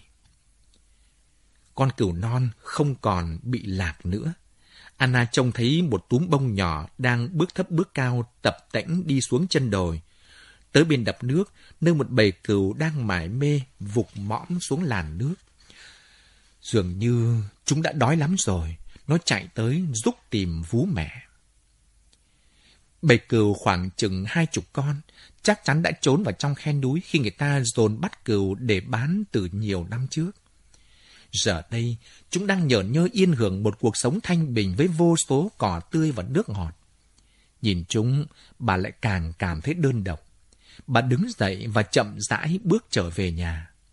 Tới ngọn đồi cuối cùng, bà trông thấy một đám bụi lớn đang tung lên dọc theo con đường trong trang trại. Đó là Simon. Nhìn thấy ông, tim bà như đập mạnh hơn và máu dồn cả lên mặt. Ôi cha mẹ ơi! Ông bắt đầu, vậy sao lại em ở đây bình thản chiêm ngưỡng phong cảnh, trong lúc mà anh và Acker lại đang gần như phát rồ lên vì bổ đi tìm em? Tại sao em không trả lời điện thoại hả? Simon thở phào nhẹ nhõm, trông ông thực sự vui sướng khi gặp lại bà. Nó có đổ chuông đâu, bà trả lời. Chẳng có gì khó hiểu cả. Anh xem kia kìa, dây điện thoại đã bị cắt từ lâu rồi. Vậy ư? Mà em cũng xin lỗi vì không thể mời anh một tách cà phê nóng được. Bà nói nhanh, trong lòng muốn ông mau mau ra về đi. Em đã quên mua ấm rồi. Thật là ngớ ngẩn khi cư xử như vậy với người đàn ông đã hắt hủi mình suốt bấy lâu nay. Anh nhóm lò cho em nhé, Simon nói. Ông đi vòng quanh nhà mở tung các cánh cửa sổ. Đã năm ngày trôi qua kể từ khi Anna rời khỏi Fontainebleau nhưng ông thấy đồ đạc vẫn chưa được dỡ ra và giường chiếu thì vẫn chưa được sửa soạn. Anna này, Simon nói tiếp, khi hai người đã ngồi xuống bàn và đang ăn món trứng mà ông vừa rán. Em về ở với anh đi. Chúng ta đã bị muộn mất 30 năm rồi, anh à. Anna cười buồn. Và lại, em không muốn để anh phải thương hại. Liệu chúng ta còn có thể bắt đầu lại từ đầu được hay không? Có quá nhiều lỗi lầm, quá nhiều thay đổi, nhưng lại quá ít sự chân thực. Chúng ta đã tự hủy hoại lẫn nhau. Em, em hãy quên hẳn quá khứ đi có được không? Ông này nỉ. Điều đó thật chẳng dễ chút nào. Nhưng vẫn có thể chứ Anna. Anna nghiêm nghị nhìn ông thầm nghĩ rằng tại sao họ lại chẳng thể nói chuyện với nhau như thế này trong suốt ba chục năm qua nhỉ? Em rất tiếc Simon à. Giờ thì em đang còn quá nhiều điều để mà suy ngẫm. Một mình ư? Vâng, một mình. Bà dịu dàng trả lời. Một buổi tối, cả gia đình tụ tập lại để cùng nhau bàn bạc xem nên làm gì với Anna, bởi vì lúc này bà đã thực sự trở thành một con người ẩn giật. Bà dành phần lớn thời gian của mình lang thang vơ vẩn khắp trang trại dòng suối bùn để phát thảo ra những con chim và cuộc sống thiên nhiên hoang dã. Và nếu có ai tìm tới gặp bà thì chẳng bao giờ họ thấy bà ở nhà cả. Đó là một buổi tối cuối thu đặc biệt lạnh giá. Họ ngồi tụm nhau lại xung quanh lò sưởi trong túp lều nhỏ của Arthur, lo lắng không biết Anna đang làm gì để chịu đựng cái rét cắt da cắt thịt. Mẹ, mẹ đang cần được giúp đỡ. Mẹ đã trở thành một con người hết sức kỳ quặc. Margaret nói to suy nghĩ mà tất thảy mọi người đều đang hướng tới. Nhiều năm nay, mẹ đã nói như vậy rồi. À, Acker đồng tình. Kể từ cái ngày mà Kitty bỏ đi, chúng ta phải làm một điều gì đó mới được chứ. Anna, Anna cần một sự chăm sóc về mặt tinh thần. Simon ủ rũ tiếp lời. Nhưng bản thân bà ấy lại không chấp nhận điều đó, nên chúng ta chẳng thể làm gì được. Tất cả những gì mà mẹ cần bây giờ là hạnh phúc. Giọng Acker chua chát. Mẹ không quên được Kitty và càng không thể quên được những người đã có mặt trong phiên tòa đó. Tất cả đều chống lại mẹ, mẹ không thể quên được. Anh liếc nhìn sang vợ với vẻ ngại ngùng. Nhưng mà chúng ta phải thuyết phục mẹ đến ở cùng bằng được. Simon lái xe ra về trong lòng ngập tràn nỗi buồn và sự sợ hãi. Thậm chí, trang trại xinh xắn của ông cũng không làm cho ông vui lên được. Có rất nhiều thư từ được gửi tới cho Anna, nhưng vì chẳng bao giờ bà mở chúng ra cả, nên có đem chúng tới đó cũng chỉ là vô ích. Ông ném phịch chồng thư lên mặt bàn, và sau đó, trong bộ quần áo ngủ, cùng với một tách ca cao bốc khói, ông bắt đầu xem lướt qua những bì thư. Ngoài số hóa đơn mà ông định mai sẽ thanh toán, có tới hai chục bức thư từ nước ngoài gửi về của một vài công ty tìm kiếm người mất tích thông báo rằng họ đã kết thúc công việc. Kèm theo đó là bản tổng kết toàn bộ những kết quả mà họ đã thu thập được cho tới ngày hôm nay. Anna tiêu tiền mới phung phí làm sao chứ? Ông lẩm bẩm. Cuối cùng là một bức thư gửi tới từ Mỹ Simon bóc nó ra và đọc rằng tiêu đề của tờ giấy viết thư. Hiệu giặt tự động Donovan, địa chỉ của nó là Florida. Bức thư viết. Thưa bà, gần đây tôi có đọc được mẫu quảng cáo của bà trên mục việc riêng của một tờ báo địa phương và những lời mô tả của bà trên đó về cô gái bị mất tích đã khiến tôi nhớ tới một y tá đang làm việc trong bệnh viện gần nhà tôi 4 tháng trước khi tôi tới đó để mổ ruột thừa. Cô ta khoảng chừng gần 30 tuổi và nói tên mình là Katie Smith. Cô ta cũng kể với tôi là cô ta đến từ vùng đất Nam Phi xa xôi và không lâu nữa sẽ tới làm việc trong một bệnh viện ở Los Angeles. Chúng tôi đã nói chuyện rất nhiều và tôi tin chắc rằng đó chính là người con gái bị mất tích của bà. Nhưng có lẽ tôi nên để bà liên hệ trực tiếp với văn phòng tìm kiếm người mất tích ở Los Angeles. Như vậy thì tiện hơn. Bức thư được ký bởi một người có cái tên là Han Donovan, chủ hiệu giặt là tự động. Ông ta đưa ra địa chỉ của một văn phòng tìm kiếm người mất tích ở Los Angeles. Nghe có vẻ là khá chân thật. Simon bối rối nghĩ thầm. Suy cho cùng, ông ta cũng không đòi tiền thưởng. Con sẽ viết ngay tối nay, Margaret nói khi Simon gọi điện thoại tới cho cô. Nhưng con nghĩ rằng chúng ta đừng nói với mẹ vội khi mà mọi việc chưa được rõ ràng. Gần đây mẹ đã gặp quá nhiều thất vọng rồi cha. Tất cả mọi người đều vui mừng vì chí ít cũng còn một điều để mà hy vọng. Nhưng mà Đêm hôm đó, Anker trầm ngâm nói với Margaret khi họ đã lên giường. Anh không thể hình dung ra được Kitty lại làm y tá. Không giống với phong cách của nó chút nào cả. Nhưng có lẽ bản chất con người cũng thay đổi được chăng? Em nghĩ sao hả Margaret? Em thì em chẳng bao giờ hiểu Kitty cả.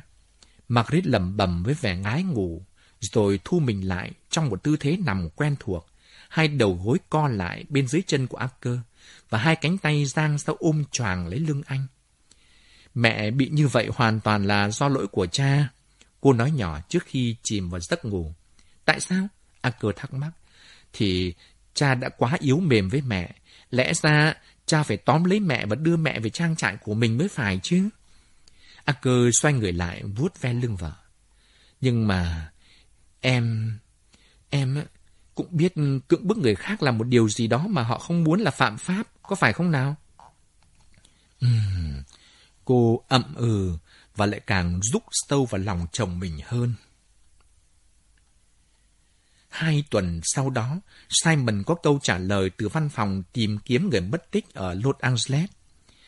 Viết bức thư phúc đáp là một người có tên là Han Lawson, ký với chức danh là giám đốc điều hành tuyên bố rằng họ đã cho mở một vài cuộc điều tra và tìm ra được là cô Katie Smith đã từng làm y tá tại một trong những bệnh viện ở địa phương trong vòng 4 tháng. Nhưng 5 tháng trước đây, cô ấy đã bỏ tới làm y tá riêng trong một gia đình nào đó ở Vancouver. Việc tìm kiếm dấu vết tiếp theo của Kitty đòi hỏi phải có 5.000 đô la ứng trước để trang trải các chi phí đi lại và một số việc lặt vặt khác. Simon có 5.000 ren đang gửi trong một ngân hàng. Ông bắt tay vào việc xin phép ngân hàng chuyển đổi số tiền đó ra đô la Mỹ và năm ngày sau gửi sang cho văn phòng tìm kiếm người mất tích. Rồi ông kiên nhẫn đợi câu trả lời. Trong đầu nhầm tính xem làm thế nào để đem tin vui tốt lành ấy tới cho Anna. Không được nhanh đầu đoàn, ông nghĩ. Vẫn còn e ngại Anna. Bây giờ Trông bà ấy như một bộ xương đi quanh quẩn ở khắp nơi. Bà ấy hầu như chẳng chịu ăn uống, cũng như đốt lửa lên sưởi. Làm sao mà bà ấy sống nổi qua mùa đông khắc nghiệt này được nhỉ? Acker nói đúng, ông nghĩ tiếp. Tất cả những gì mà Anna cần bây giờ là niềm vui, là hạnh phúc. Chỉ cần họ tìm thấy được Kitty thôi. Nhưng nhiều tuần đã trôi qua, câu trả lời vẫn không được gửi tới. Simon lại ngày càng trở nên bồn chồn. Cuối cùng, ông gọi điện hỏi lãnh sự quán Nam Phi ở Los Angeles và được biết là chẳng có một công ty hoặc văn phòng nào có tên như vậy cả. Và có thể là nó đã bị đóng cửa nếu như nó thực sự tồn tại trên đời này. Simon giận điên người lên, không phải vì số tiền đã mất mà bởi vì ông quá thất vọng. Ông dành ra mấy ngày để tĩnh trí lại, và sau khi đến trang trại dòng suối bùn, bắt gặp Anna đang đi thơ thẩn ở ngoài trời trong cơn mưa bụi mà chỉ mặc có một cái áo choàng mỏng, khuôn mặt thẫn thờ, thì ông biết rằng ông chỉ còn có một cơ hội cuối cùng để tìm lại được Kitty và bảo vệ Anna. Đó là hai con người mà ông yêu quý nhất trên đời làm sao mà một trang trại dù màu mỡ và đẹp đẽ đến đâu chăng nữa, lại có thể so sánh với cuộc đời của họ được nhỉ? Ông hầu như không thể tin nổi rằng mình đã mất quá nhiều thời gian mới hiểu ra một vấn đề đơn giản như vậy. George lúc được đem ra bán đấu giá gọn thành một món. Và một tháng sau, ông có được trong tay một bản quyết toán là bốn chục nghìn ren sau khi đã thanh toán xong mọi khoản. Simon gói ghém đồ đạc cá nhân và vội vã bỏ đi, để lại chìa khóa ở chỗ Acker, người đã đồng ý trông nom nhà cửa cho tới khi những người chủ mới của trang trại chuyển đến. Như thường lệ, chẳng thấy bóng dáng Anna đâu cả. Trang trại dòng suối bùn thực sự hoang vắng. Những con gà mái mà ông đã mang tới cho bà nuôi đang quanh quẩn tìm mồi trong sân. Simon chậm rãi bước lên đồi và cuối cùng tìm thấy Anna đang ngồi trên bờ biển, mải mê ngắm nhìn những ngọn sóng đua nhau xô vào vỡ tan dưới chân những tảng đá.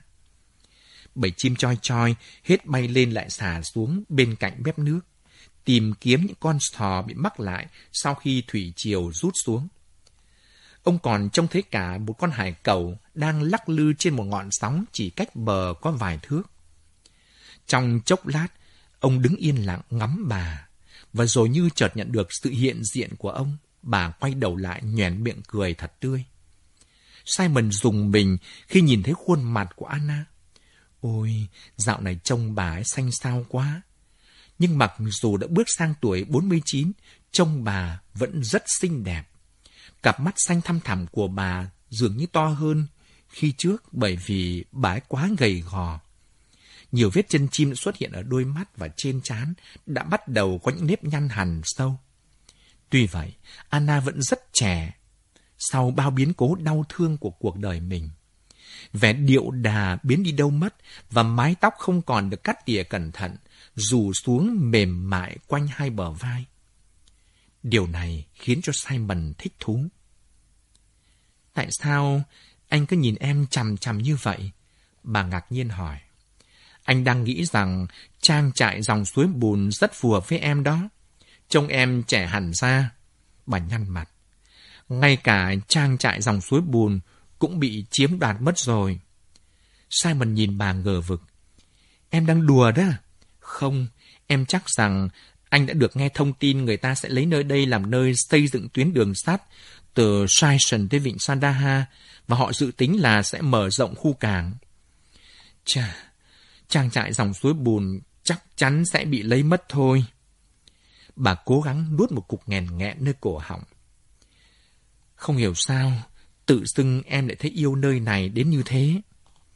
À, dù gì đi chăng nữa, nó cũng chẳng đáng làm bao. Ông buồn bã tiếp lời. Ngược lại, họ sẽ trả một số tiền hậu hĩnh đủ để mua một trang trại tốt ở nơi khác mà. Ôi cha mẹ ơi, Simon cười to. Cuối cùng thì mảnh đất khỉ ho cò gái này cũng có ích đó chứ nhỉ? Anh, anh lại đây ngồi với em đi nào. Anna nói, rồi bà giơ tay chỉ ra phía biển.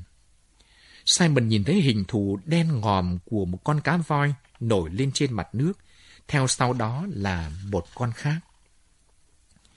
Có cả một bầy đấy, bà nói, em đếm được tới tám con. Simon nhận thấy tay bà chìa ra nắm lấy tay ông. Em thậm chí còn không mặc cả áo mưa này. Ông la dày, thôi vào nhà đi.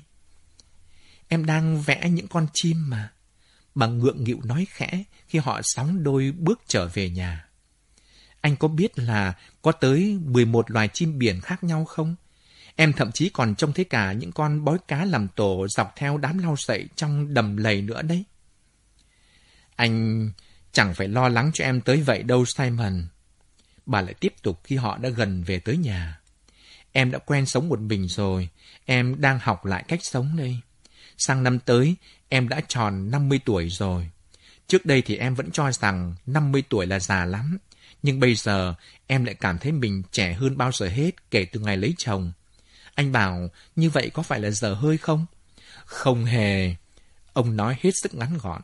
Trông bây giờ em trẻ lắm, chỉ cần em đừng gầy và xanh quá như vậy. Ngày hôm qua, đã xảy ra một điều thật là kỳ diệu. Bà nói, và cảm thấy vô cùng tự tin. Em dẫm lên những đám lá khô và thích thú lắng nghe tiếng lạo xạo của chúng. Thời thiếu nữ, em chưa bao giờ có niềm thích thú như vậy cả. Thế rồi, em nhặt một vài quả thông và bỏ vào lò sưởi. Căn nhà tỏa hương thơm sực nức, thỉnh thoảng lại có một vầng sáng rực rỡ bùng lên. Em đã quên mất điều dễ chịu này từ lâu lắm rồi. Bà liếc sang phía ông và mỉm cười. Tự dưng, Simon thấy lại hình ảnh của một cô gái trẻ trung xinh đẹp và e thẹn của cái thuở ngày xưa. Nụ cười của Anna tắt ngấm khi họ về tới nhà và trông thấy những chiếc vali của Simon để ngổn ngang trong phòng khách. Anh đã bán trang trại. Ông nói và chế bức thư của Han Donovan ra. Từ xa, Anna đã ngửi thấy mùi dối trá ở trong đó. Bà đã trải qua quá nhiều kinh nghiệm như vậy rồi. Bà buồn bã nhìn ông. Phải chia tay với đất đai, chắc là Simon đau lòng lắm. Tại sao à Simon? Nói cho em biết đi là tại sao? Bà hỏi khẽ. Bởi vì...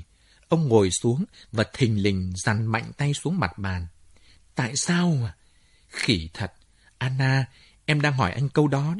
Bởi vì Kitty đã biến mất và em thì sắp phát điên lên ở nơi này. Nếu anh không tìm thấy Kitty, nhưng thể qua Chúa, anh sẽ tìm ra nó. Thì chí ít, anh cũng thấy lại được em mà. Ông vùi mặt vào lòng bàn tay. Sau một hồi lâu yên lặng, Anna nói tiếp. Em có cảm giác rằng trước sau thì anh cũng sẽ làm như vậy. Bà lặng lẽ nhìn ông, cố ghim lại ham muốn được lăn xả và nương náu trong vòng tay rộng lớn ấy. Simon, em sẽ đi chuẩn bị bữa tối đây. Đối với Paul, sự phục hồi lại trạng thái tâm lý cân bằng là một quá trình dài đầy đau khổ. Đầu tiên, anh nhận thấy ngày tháng trôi qua thật mau. Cuộc sống của anh giờ chỉ còn là sự tồn tại.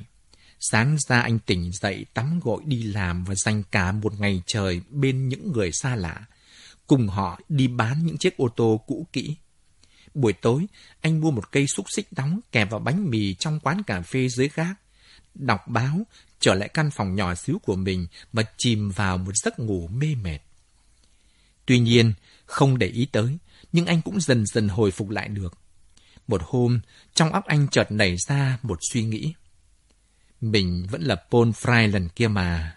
Mình vẫn thông minh và mới chỉ có 28 tuổi. Mình có thể bắt đầu lại từ đầu chứ. Nhưng bằng cách nào đây? Không phải bằng con đường buôn bán thực phẩm nữa rồi. Hình ảnh những quầy thực phẩm đã khiến anh phát ớn. Chắc chắn là như vậy. Anh quyết định. Trái tim anh đặt ở đây và Johannesburg là một nơi phát triển sầm uất. Nó chính là ngưỡng cửa của sự thành đạt.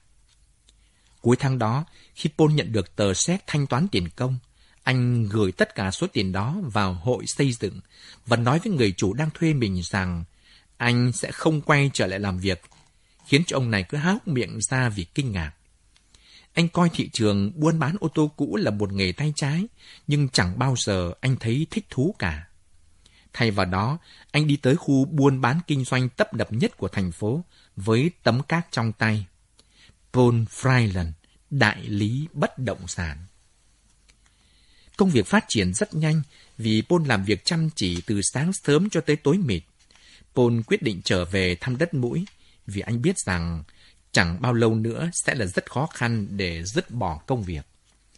Anh mua một chiếc xe cũ từ chính người chủ trước đây của mình và lên đường. 9 giờ tối, Paul về tới trang trại của Acker. Trong một thoáng, Acker vô cùng sừng sốt nên không kịp bày tỏ thái độ gì để chào đón Paul cả. Anh đã từng vô cùng tức giận khi Paul bỏ đi quá lâu, nhưng đến giờ thì anh lại thấy rất bối rối. Anh hiểu rằng Paul đã phải cố sức lắm mới dám quay về đối diện với gia đình. Rosemary đang ở trong phòng khách với Margaret. Anh cố nhoẻn một nụ cười niềm nở. Họ vừa nhận được thư của mẹ, có vẻ như họ đang vui lắm đấy. Một chàng cười từ phòng bên cạnh vọng sang. Vào đi. Acker lúc này đang lưỡng lự nơi ngưỡng cửa. Cảm ơn. Pol rụt rè bước vào. Cô Anna đâu rồi? Mình đã tới trang trại dòng suối bùn. Mình tưởng cô ấy vẫn còn ở đó. Anh hỏi. Mẹ mình đã đi cùng cha sang Mỹ rồi. Acker trả lời vẻ hài lòng hiện rõ trong mắt anh. Họ đi tìm Kitty mà. Hãy để mình bình tĩnh lại chút nhé. Paul bảo Acker. Tự nhiên mình cảm thấy sợ. Anh vụng về nhe răng ra cười.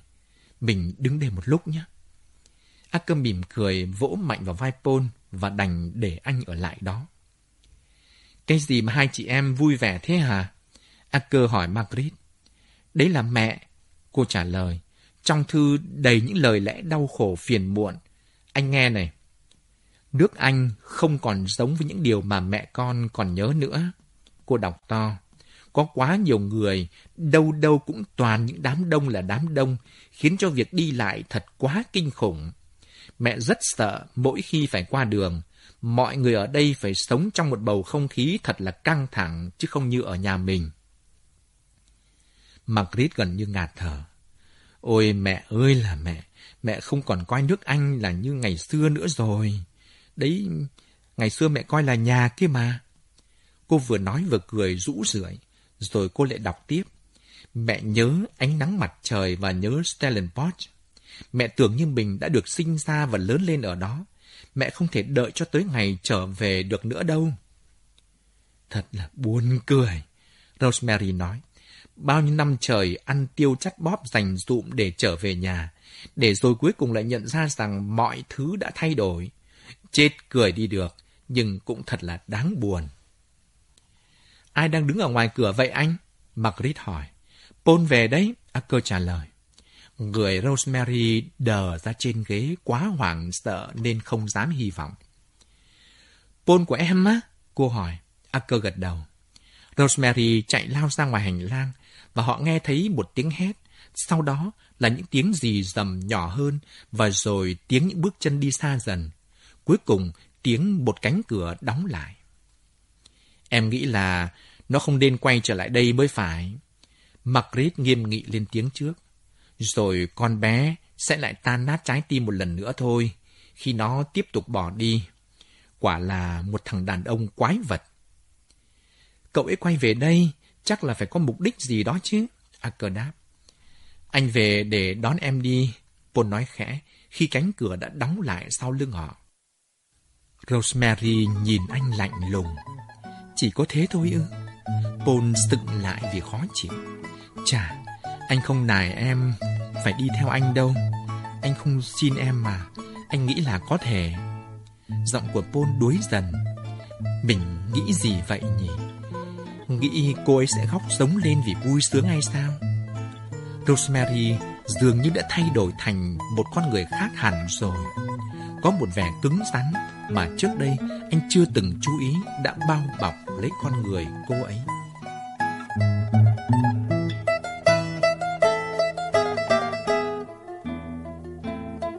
Thưa các bạn, cả gia đình rất lo lắng cho tình trạng của bà Anna.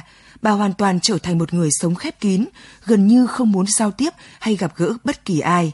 Số tiền mà các văn phòng luật sư tìm kiếm người mất tích gửi về đòi bà Anna phải thanh toán là không nhỏ.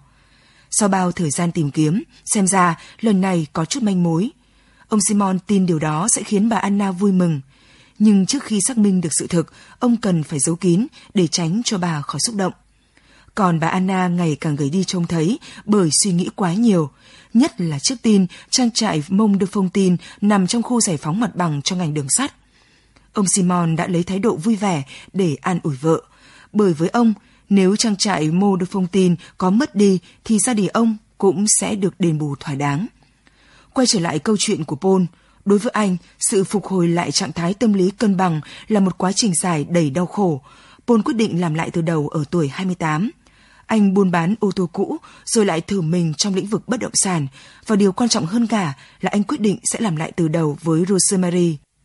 Bây giờ, qua giọng đọc nghệ sĩ ưu tú Việt Hùng, mời các bạn nghe những trang cuối tiểu thuyết Tình yêu trở lại của nhà văn Max Windell qua bản dịch của Tạ Thu Hà.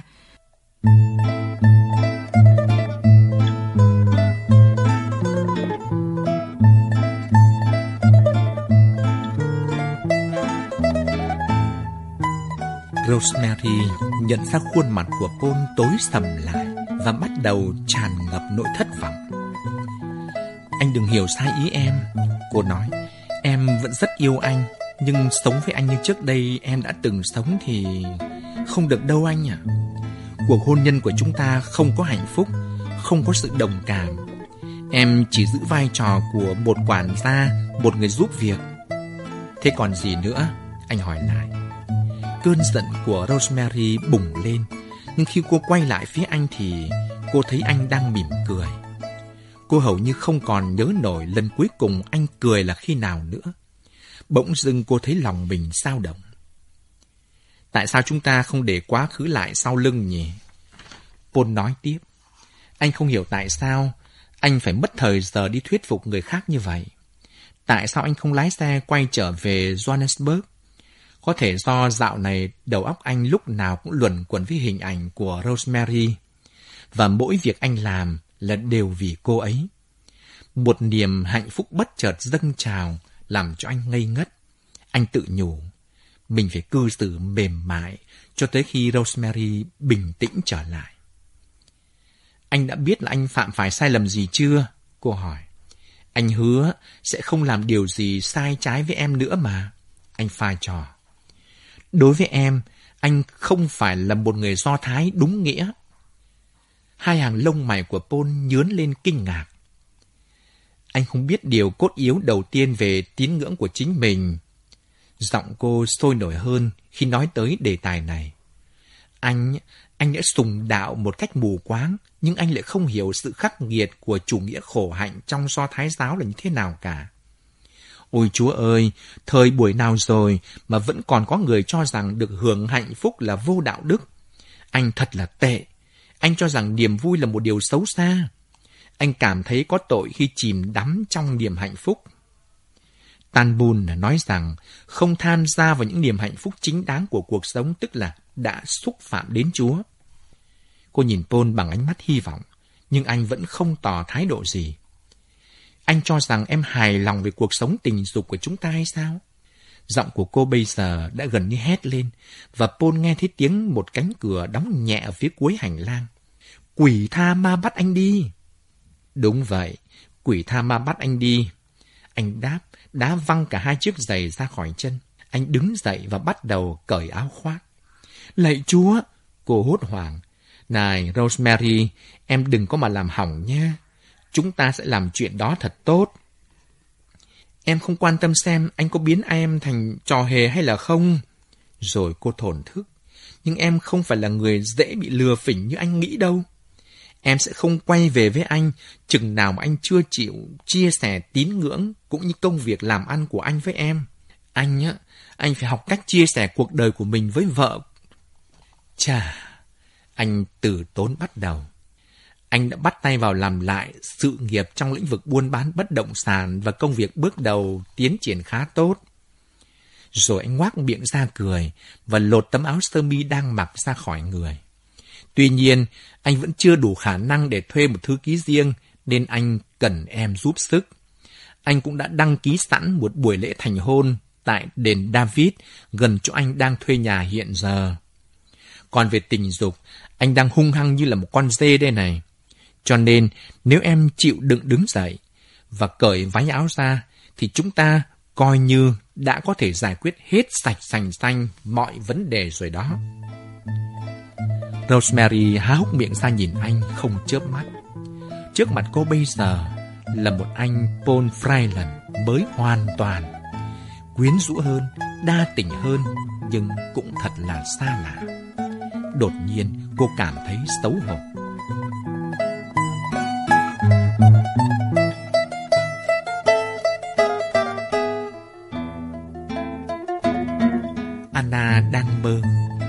Bà đang ở một mình trong một cảnh bình minh xám xịt, đi lại giữa những dãy phố chằng chịt của Los Angeles.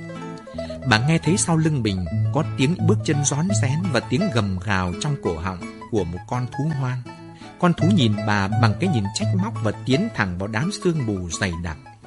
Tiếng người la hét om sòm. Bà vẫn đứng im lưỡng lự cho tới khi nghe thấy có tiếng súng nổ. Rồi bà chạy lao đi. Đừng bắn, đừng bắn! Bà kêu lên, nhưng con thú đã nằm im trên mặt đất, chết bởi một vết thương nứt toác. Bà cúi xuống và nhận ra đó là Simon. Rồi bà choàng tỉnh dậy, người ướt sũng mồ hôi vì hoảng sợ, chạy lao tới bên cánh cửa ngăn giữa hai phòng của họ. Bà đứng đó rất lâu, người run lên vì lạnh, có tới hàng tiếng đồng hồ trôi qua. Rồi bà chợt nghĩ, rốt cuộc cuộc đời mình là như vậy sao? Ở cái tuổi trung niên mà vẫn còn sợ biểu lộ tình cảm. Cuối cùng bà quay trở về giường nằm, không muốn ngủ tiếp, bà hình dung lại sáu tuần vừa qua cùng với những sự kiện đáng thất vọng diễn ra trong đó. Họ đến Los Angeles vào một buổi sáng. Trước khi thuê khách sạn để trọ, họ quyết định bắt một chiếc taxi và đi tới địa chỉ đề trên bì thư của văn phòng tìm kiếm người mất tích. Vùng ngoại ô thành phố. Những căn nhà ọp ẹp và những cửa hàng xác sơ. Người quản gia cho biết là họ chẳng có văn phòng nào như vậy trong khu nhà do ông ta quản lý cả. Han Loxton cũng không. Không muốn chấp nhận thất bại, họ đặt hy vọng vào bức thư đầu tiên và mất tới mấy ngày sau đó đi hỏi từng bệnh viện và trại điều dưỡng trong vùng. Đó là một công việc khó khăn hơn họ tưởng rất nhiều. Và cho tới hết ngày thứ hai thì họ quyết định chia nhau ra, cầm ảnh của Kitty đi tìm theo những hướng khác nhau và chỉ gặp lại nhau vào bữa ăn tối. Khi tới Florida ba tuần sau đó, họ phát hiện ra rằng Handonovan cũng chỉ là một trò lừa bịp mà thôi. Nhưng cho tới bây giờ, họ chẳng còn ngạc nhiên chút nào nữa. Họ đã trải qua sáu tuần lễ cùng nhau đi lại, chia sẻ với nhau những bữa ăn.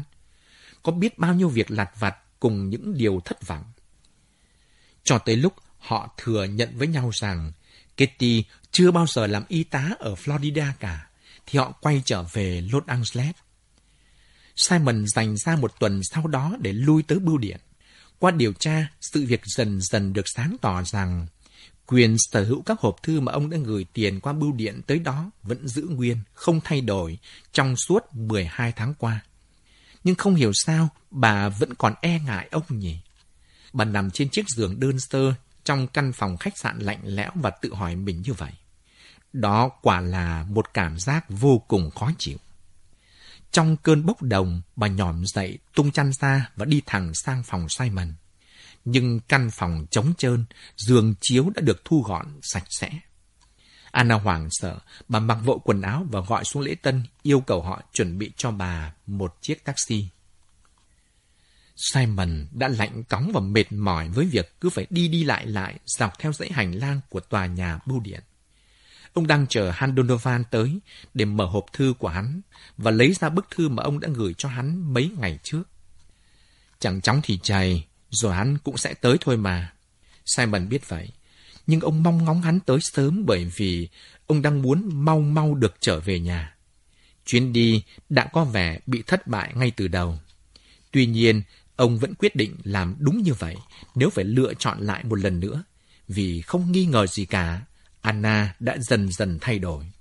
Bà ấy đã bắt đầu có cảm xúc hơn trước. Ông nhận ra điều đó trên khuôn mặt của bà. Trong cử chỉ quen thuộc, hết sức trẻ con, là cắn môi mỗi khi gặp điều gì thất vọng. Trong thái độ ngượng ngập, trong tâm trạng hào hứng mỗi khi bắt gặp một cảnh tượng lạ mắt. Điều đó cũng đủ khiến ông ấm lòng hơn. Ông không còn coi thực tại là quan trọng nữa. Simon đang tính đưa bà đi nghỉ ở một nơi nào đó, có thể là quần đảo Seychelles, trước khi họ trở về nhà. Rồi sau đó, ông sẽ khai trương một cơ sở sản xuất nhỏ và làm việc thật chăm chỉ cho tới khi đủ tiền mua lại một trang trại. Đột nhiên, ông giật mình bởi tiếng giày cao gót nện mạnh dọc dãy hành lang. Anna đi tới. Chúa ơi, Simon, em đang lo quá. Bà vừa nói vừa thở hổn hển. Mọi việc ổn cả mà, em tới đây làm gì? Ông ngoác miệng ra cười, nhưng vẻ mặt lại rất bối rối. Hắn ta không tới. Chúng ta đi, chúng ta đi thôi. Bà lúng túng bảo ông. Nhưng rồi bà chợt nghe thấy có tiếng đế giày cao su rón rén trên từng bước chân. Bà nắm chặt lấy khuỷu tay Simon. Chúng ta đi thôi. Nhưng Simon đẩy bà vào một khóc khuất. Em chờ anh một chút nhé. Rồi ông lôi mấy bức thư và chùm chìa khóa ra khỏi túi áo, chậm rãi bước tới bên một hộp thư, giả bộ như vừa mới lấy thư ra khỏi hộp. Một người đàn ông nhỏ thó đi tới. Gã đàn ông đi thẳng tới bên hộp thư. Hắn mở nó ra, chỉ có một bức thư, và Simon nhận ra đó chính là bức thư mà ông đã gửi tới.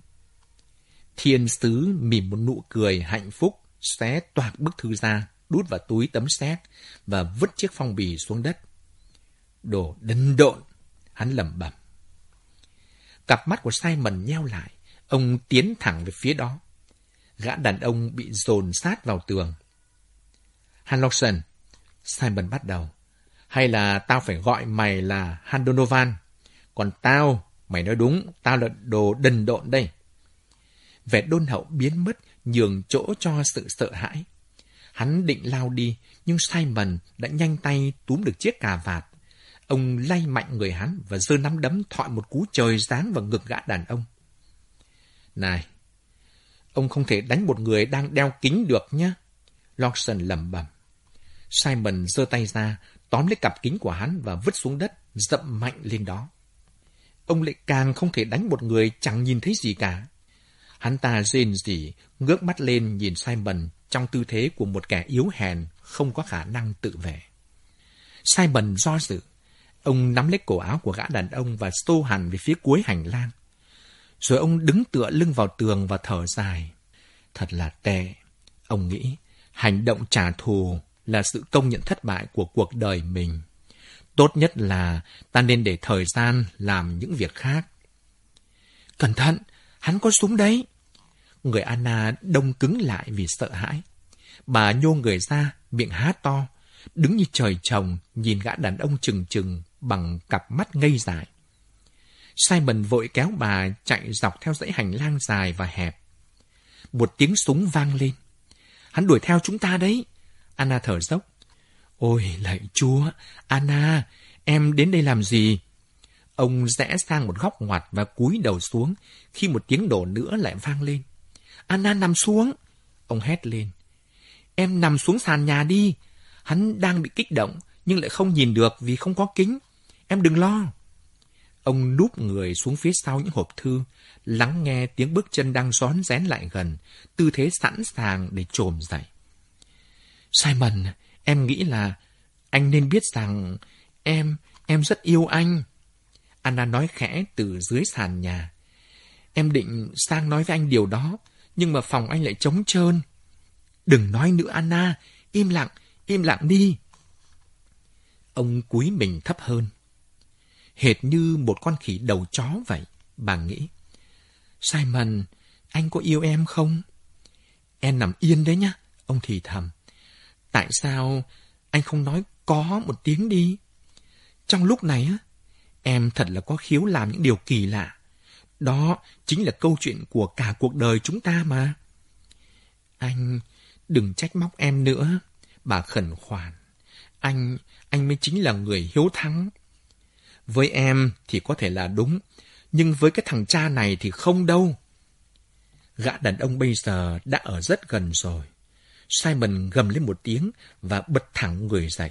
Khẩu súng rơi xuống đất khi ông xông ra và dùng một sợi dây cao su cột chặt lấy hai cẳng chân của gã đàn ông. Cả hai ngã lăn ra đất, rồi Simon nhỏm lên, tóm lấy gáy hắn và ghi chặt đầu hắn xuống sàn nhà. Ổn rồi, thôi em dậy được rồi đấy. Ông thở hổn hển và nhặt lấy khẩu súng. Anna chạy lại, cố nén một tiếng kêu thảng thốt. Anh, anh bị thương rồi kìa. Bà kêu lên, ôi Simon, máu chảy ra nhiều quá. Bà cúi xuống, nhưng ông đẩy bà ra. Em chạy đi gọi cảnh sát ngay đi. Gọi đi, ông gượng nói, nhanh lên kìa. Ôi, đau quá mẹ ơi. Thế rồi ông ngất đi. Khi Simon tỉnh dậy, ông thấy quanh mình là một vùng ánh sáng chói lòa. Ông mở mắt và nhìn ra bốn phía. Đầu ông đau nhức khủng khiếp. Một bên vai cứng đơ vì một thanh kim loại. Ông đang ở trong bệnh viện. Có tiếng giày cao gót của Anna chạy lại. Bà cúi xuống bên Simon. Đôi mắt xanh sâu thẳm lộ rõ vẻ lo lắng. Cặp môi của bà hơi mở ra khẽ nhoẻn một nụ cười do dự. Mọi việc đều ổn cả rồi anh à. Bà nói. Vết thương nằm ở phần mềm, anh sẽ khỏi nhanh thôi. Nằm dưỡng thương ở trong bệnh viện, Simon lại cảm thấy vô cùng hạnh phúc khi được sống tách biệt khỏi thế giới bên ngoài. Ông bình thản xem xét lại bản thân. Kể từ giờ phút này trở đi, mình sẽ tạo dựng một thế giới riêng của chính mình, và người đàn bà này sẽ là một phần quan trọng trong thế giới ấy. Ông nhìn Anna một lúc lâu rồi nói. Em có nhớ em đã nói gì với anh không? Ôi, lúc ấy chẳng thích hợp một chút nào cả. Bàn tay to lớn của ông đưa ra nắm lấy bàn tay nhỏ nhắn của bà. Bây giờ mới là lúc để em nói câu đó. Em yêu anh mà. Bà nói khẽ, mặt đỏ bừng hệt như một cô thiếu nữ mới lớn. Simon gắng gượng ngồi hẳn dậy. Người anh đau nhức lắm. Anh hy vọng người ta sẽ bỏ tù cái thằng khốn ấy. Chắc chắn rồi à, bà nói. Anh đang nóng lòng được trở về nhà. Ông bảo bà. Bây giờ thì chưa được đâu anh à. Chúng ta còn phải ra tòa làm chứng nữa. Cảnh sát sẽ cho chúng ta biết thời gian cụ thể sau. Họ đang tiến hành điều tra gấp rút mà. Bà cúi người về phía trước và hôn nhẹ vào môi ông. Chúng ta hãy đi nghỉ ở đâu đó có được không anh? Bà nói tiếp. Chúng ta chưa bao giờ đi nghỉ cùng nhau cả. Và em thấy thích nơi này. Nó hơi giống với quê hương của ta vậy. Họ đang trở về sau một ngày đi tham quan vòng quanh Hollywood. Đường phố thật nhộn nhịp, chiếc đài trên xe mở oang oang. Cả hai vợ chồng đều đang rất mệt. Simon cứ khăng khăng đòi được lái xe, mặc dầu ông vẫn chưa hoàn toàn bình phục. Anna thèm được nằm thư giãn trong bồn tắm và uống một ly rượu Scott pha soda. Bà đang lơ mơ ngủ khi bất chợt nghe thấy, giữa những tiếng om sòm huyên náo và tiếng lạo xạo của sóng radio. Một giọng hát quen thuộc khiến trong một giây bà quá sừng sốt tới độ không tự chủ được nữa. Bà trồm dậy, tóm lấy khuỷu tay Simon, làm chiếc xe của họ lạng ra khỏi đường cao tốc. Những giây sau đó mới thật sự là hỗn loạn. Simon chửi thề, cố gắng đưa xe quay trở lại đường đi. Những chiếc xe phía sau bóp còi inh ỏi. Một người đàn ông nhô hẳn ra cửa xe và hét lên. Đồ chó đẻ ngu ngốc. Còn Anna thì không ngớt miệng kêu la như đang bị mê sảng. Đó, đó là Kitty. Simon, đó là Kitty. Em, em là sao vậy Anna? Simon hét to. Đó là Kitty mà. Bà vẫn nhắc đi nhắc lại. Anh, anh không nghe thấy à? Ra khỏi đường cao tốc đi anh. Em xin anh đấy, anh Simon. Bình tĩnh lại đã nào, em yêu. Ông vặn to âm lượng và bật xi nhan xin rẽ. Khi đã ra khỏi đường cao tốc, ông đỗ xe lại bên vệ đường. Lúc này thì bài hát đã kết thúc. Anna đổ sụp xuống ghế vì thất vọng. Nhưng rồi một giọng nói lại vang lên. Đó là tiếng hát dễ thương của ca sĩ Jasmine Okerion. Trong một bài hát trích từ cuốn album mới nhất của cô, Em Vẫn Yêu Anh. Ca sĩ Jasmine sẽ ra mắt công chúng Hoa Kỳ buổi đầu tiên vào tuần sau tại Cung điện Caesar. Đi cùng cô sẽ là Michael O'Carroll, người chồng yêu quý của cô và cũng là nhà soạn nhạc rất nổi tiếng, người đã sáng tác toàn bộ những ca khúc mà Jasmine vẫn hát. Quý vị chắc là còn nhớ bản những buổi tối mùa thu của anh. Một bài hát liên tục được xếp ở hạng cao. Đây là thứ hạng cao nhất trong các bảng xếp hạng khắp từ châu Âu sang châu Mỹ trong suốt mấy tuần vừa qua. Chào mừng cô đến với nước Mỹ, ca sĩ Jasmine O'Carroll. Và bây giờ, chúng tôi xin giới thiệu một giọng hát mới. Anna tắt đài và òa lên khóc nức nở. Simon choàng tay ôm lấy người bà. Đừng khóc nữa, em yêu. Một ngày gần đây, con bé sẽ trở về. Rồi em xem. Nhưng đó chính là nó mà. Anna vẫn khăng khăng. Đó chính là Kitty của chúng ta. Những ngày sau đó, Anna cứ đi quanh quẩn khắp nơi trong trạng thái tâm lý bị sốc. Không hẳn vì cuối cùng bà đã tìm lại được cái ti yêu quý của bà. Bây giờ đã là một ca sĩ nổi tiếng. Cũng không hẳn bởi hạnh phúc mới mẻ của bà và Simon. Đó là bởi vì sau bao nhiêu năm dài đau khổ và thất vọng, nay bà đã được hưởng một niềm vui vẹn tròn. Bởi vì bà đang hạnh phúc nên chắc chắn mọi người cũng đang hạnh phúc. Vì vậy, bà rất ngạc nhiên khi một buổi tối trở về khách sạn, bà bắt gặp Simon đang cau có mặt mày trong lúc vẫn giả vờ đọc báo. Anh bị đau ư? Bà hỏi. Gì kia? Cái vai của anh, ông cầu mày. Ồ không, tất nhiên là không rồi. Anh đã không còn phải nghĩ về nó nữa. Simon và Acker thật giống nhau như đúc, bà nghĩ. Vậy anh đang nghĩ gì thế? Bà kiên nhẫn hỏi tiếp. Không, không nghĩ gì cả mà, thật đấy mà. Mình dám chắc là có. Anna thầm phủ nhận, mắt vẫn dõi theo khuôn mặt âu sầu của Simon. Em xem này, Simon nói to, cố gắng đánh lạc hướng của Anna. Đây là một bài báo viết về đĩa nhạc mới nhất của Kitty đấy. Người ta đang quảng cáo cho nó thật là rầm rộ. Đây là bài báo thứ tư anh đọc được trong hai ngày qua. Anna ngồi xuống bên cạnh choàng tay lên cổ ông. Rồi bà lầm nhầm đọc báo. Nhìn thấy Simon, bà chợt hiểu ra vấn đề rắc rối của ông. Khi nào gặp được Kitty rồi, chúng ta sẽ trở về nhà. Bà bảo ông. Ông đẩy bà qua một bên và đứng dậy. Em nói đúng, anh thì đang rất nhớ nhà. Anh không thể chờ hơn được nữa. Bắt đầu lại từ đầu. Trong vòng 5 năm, anh sẽ lại tậu được một trang trại khác. Anh vẫn còn một ít vốn, do vậy mọi việc cũng sẽ nhanh thôi. Ông đưa mắt nhìn ra đám sương mù bên ngoài cửa sổ rồi khẽ rùng mình. Ở ngoài kia mới lạnh lẽo làm sao, ở nhà bây giờ đang là vụ thu hoạch. Ông nói khẽ, ngay lúc này đây, anh dám cá là em có thể dán trứng trên thành máy gặt được đấy. Vâng, chúng ta sẽ sớm trở về. Nhưng không phải là về George Luke, sẽ chẳng bao giờ có một trang trại nào được như thế nữa. Chà, nhưng bây giờ anh đã có một vụ thu hoạch lớn nhất trong đời mình rồi. Lớn nhất đấy, như vậy là đủ. Simon, rồi anh sẽ lại có vô khối những vụ mùa khác mà. Bà hùa theo, cố gắng làm cho ông vui lên. Ông vẫn đứng lặng im, nhìn ra ngoài cửa sổ. Và lại, bà vẫn kiên trì. Chúng ta vẫn có thể gom được một số tiền đủ để mua một trang trại tốt. Chúng ta sẽ cùng nhau bắt đầu lại từ đầu. Simon nhìn bà hồi lâu, rồi ông nắm lấy cổ tay bà và kéo lại gần mình. Ôi thật là tuyệt! Mãi sau ông nói. Đột nhiên trong lòng Anna dâng lên một niềm ham muốn. Bà vùi mặt vào khoảng ngực vạm vỡ của chồng. Ngước nhìn lên, bà trông thấy một cặp mắt xanh biếc, một cái cổ khỏe mạnh với làn da rám nắng. Những kỷ niệm từ thuở ban đầu trong trang trại dòng suối bùn chợt như vỡ ra ùa trở lại bên họ. Simon cúi xuống ở hôn lên má Anna. Anh mơ ước, anh đã mơ ước được như thế này từ lâu lắm rồi. Giọng ông khàn khàn. Anh mong nó trở thành hiện thực biết bao. Anh luôn nghĩ về nó trong suốt thời gian chiến tranh.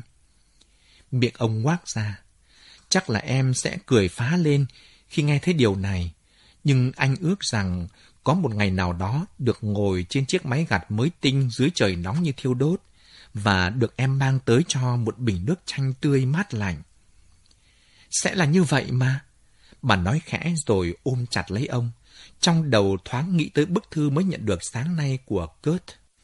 Bà sẽ quay trở lại với công việc kinh doanh quen thuộc, nhưng lần này sẽ thu xếp thời gian thật hợp lý, để vẫn có thể pha nước chanh tươi mang ra đồng cho chồng, và dành thời gian để yêu nữa. Có tiếng gõ cửa. Tôi ra đây, Simon nói to. Mấy phút sau, bà nghe thấy tiếng ly cốc loảng xoảng. Mang đặt vào đây này. Vẫn là tiếng của Simon. Nhưng bà vẫn nấn ná ở lại, nhìn hình ảnh của mình phản chiếu trong gương. Mình, mình đã hoàn thiện hơn. Bà nghĩ tiếp.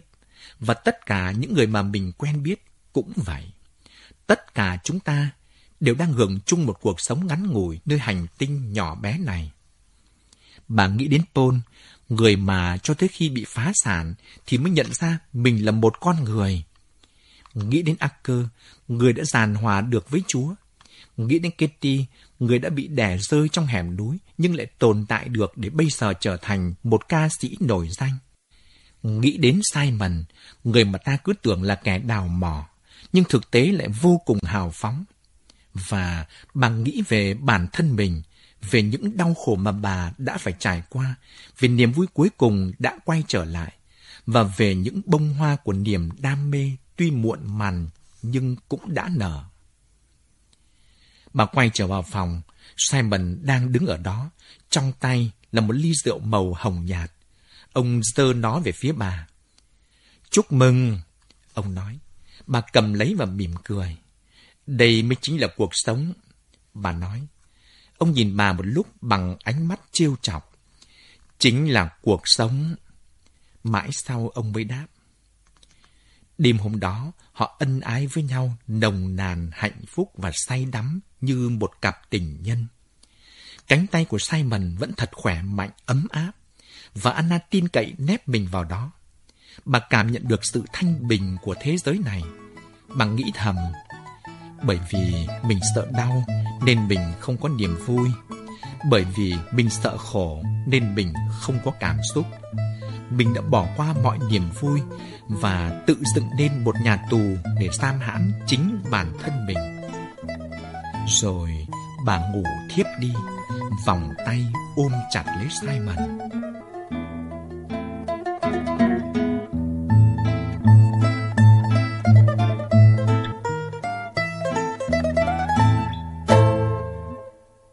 Các bạn vừa nghe những trang cuối tiểu thuyết Tình yêu trở lại của nhà văn Max Windell qua bản dịch của Tạ Thu Hà. Vào giờ này đêm mai, mời các bạn nghe những trang đầu tiểu thuyết Cuồng Phong của nhà thơ Nguyễn Phan Hách. Thân ái chào tạm biệt.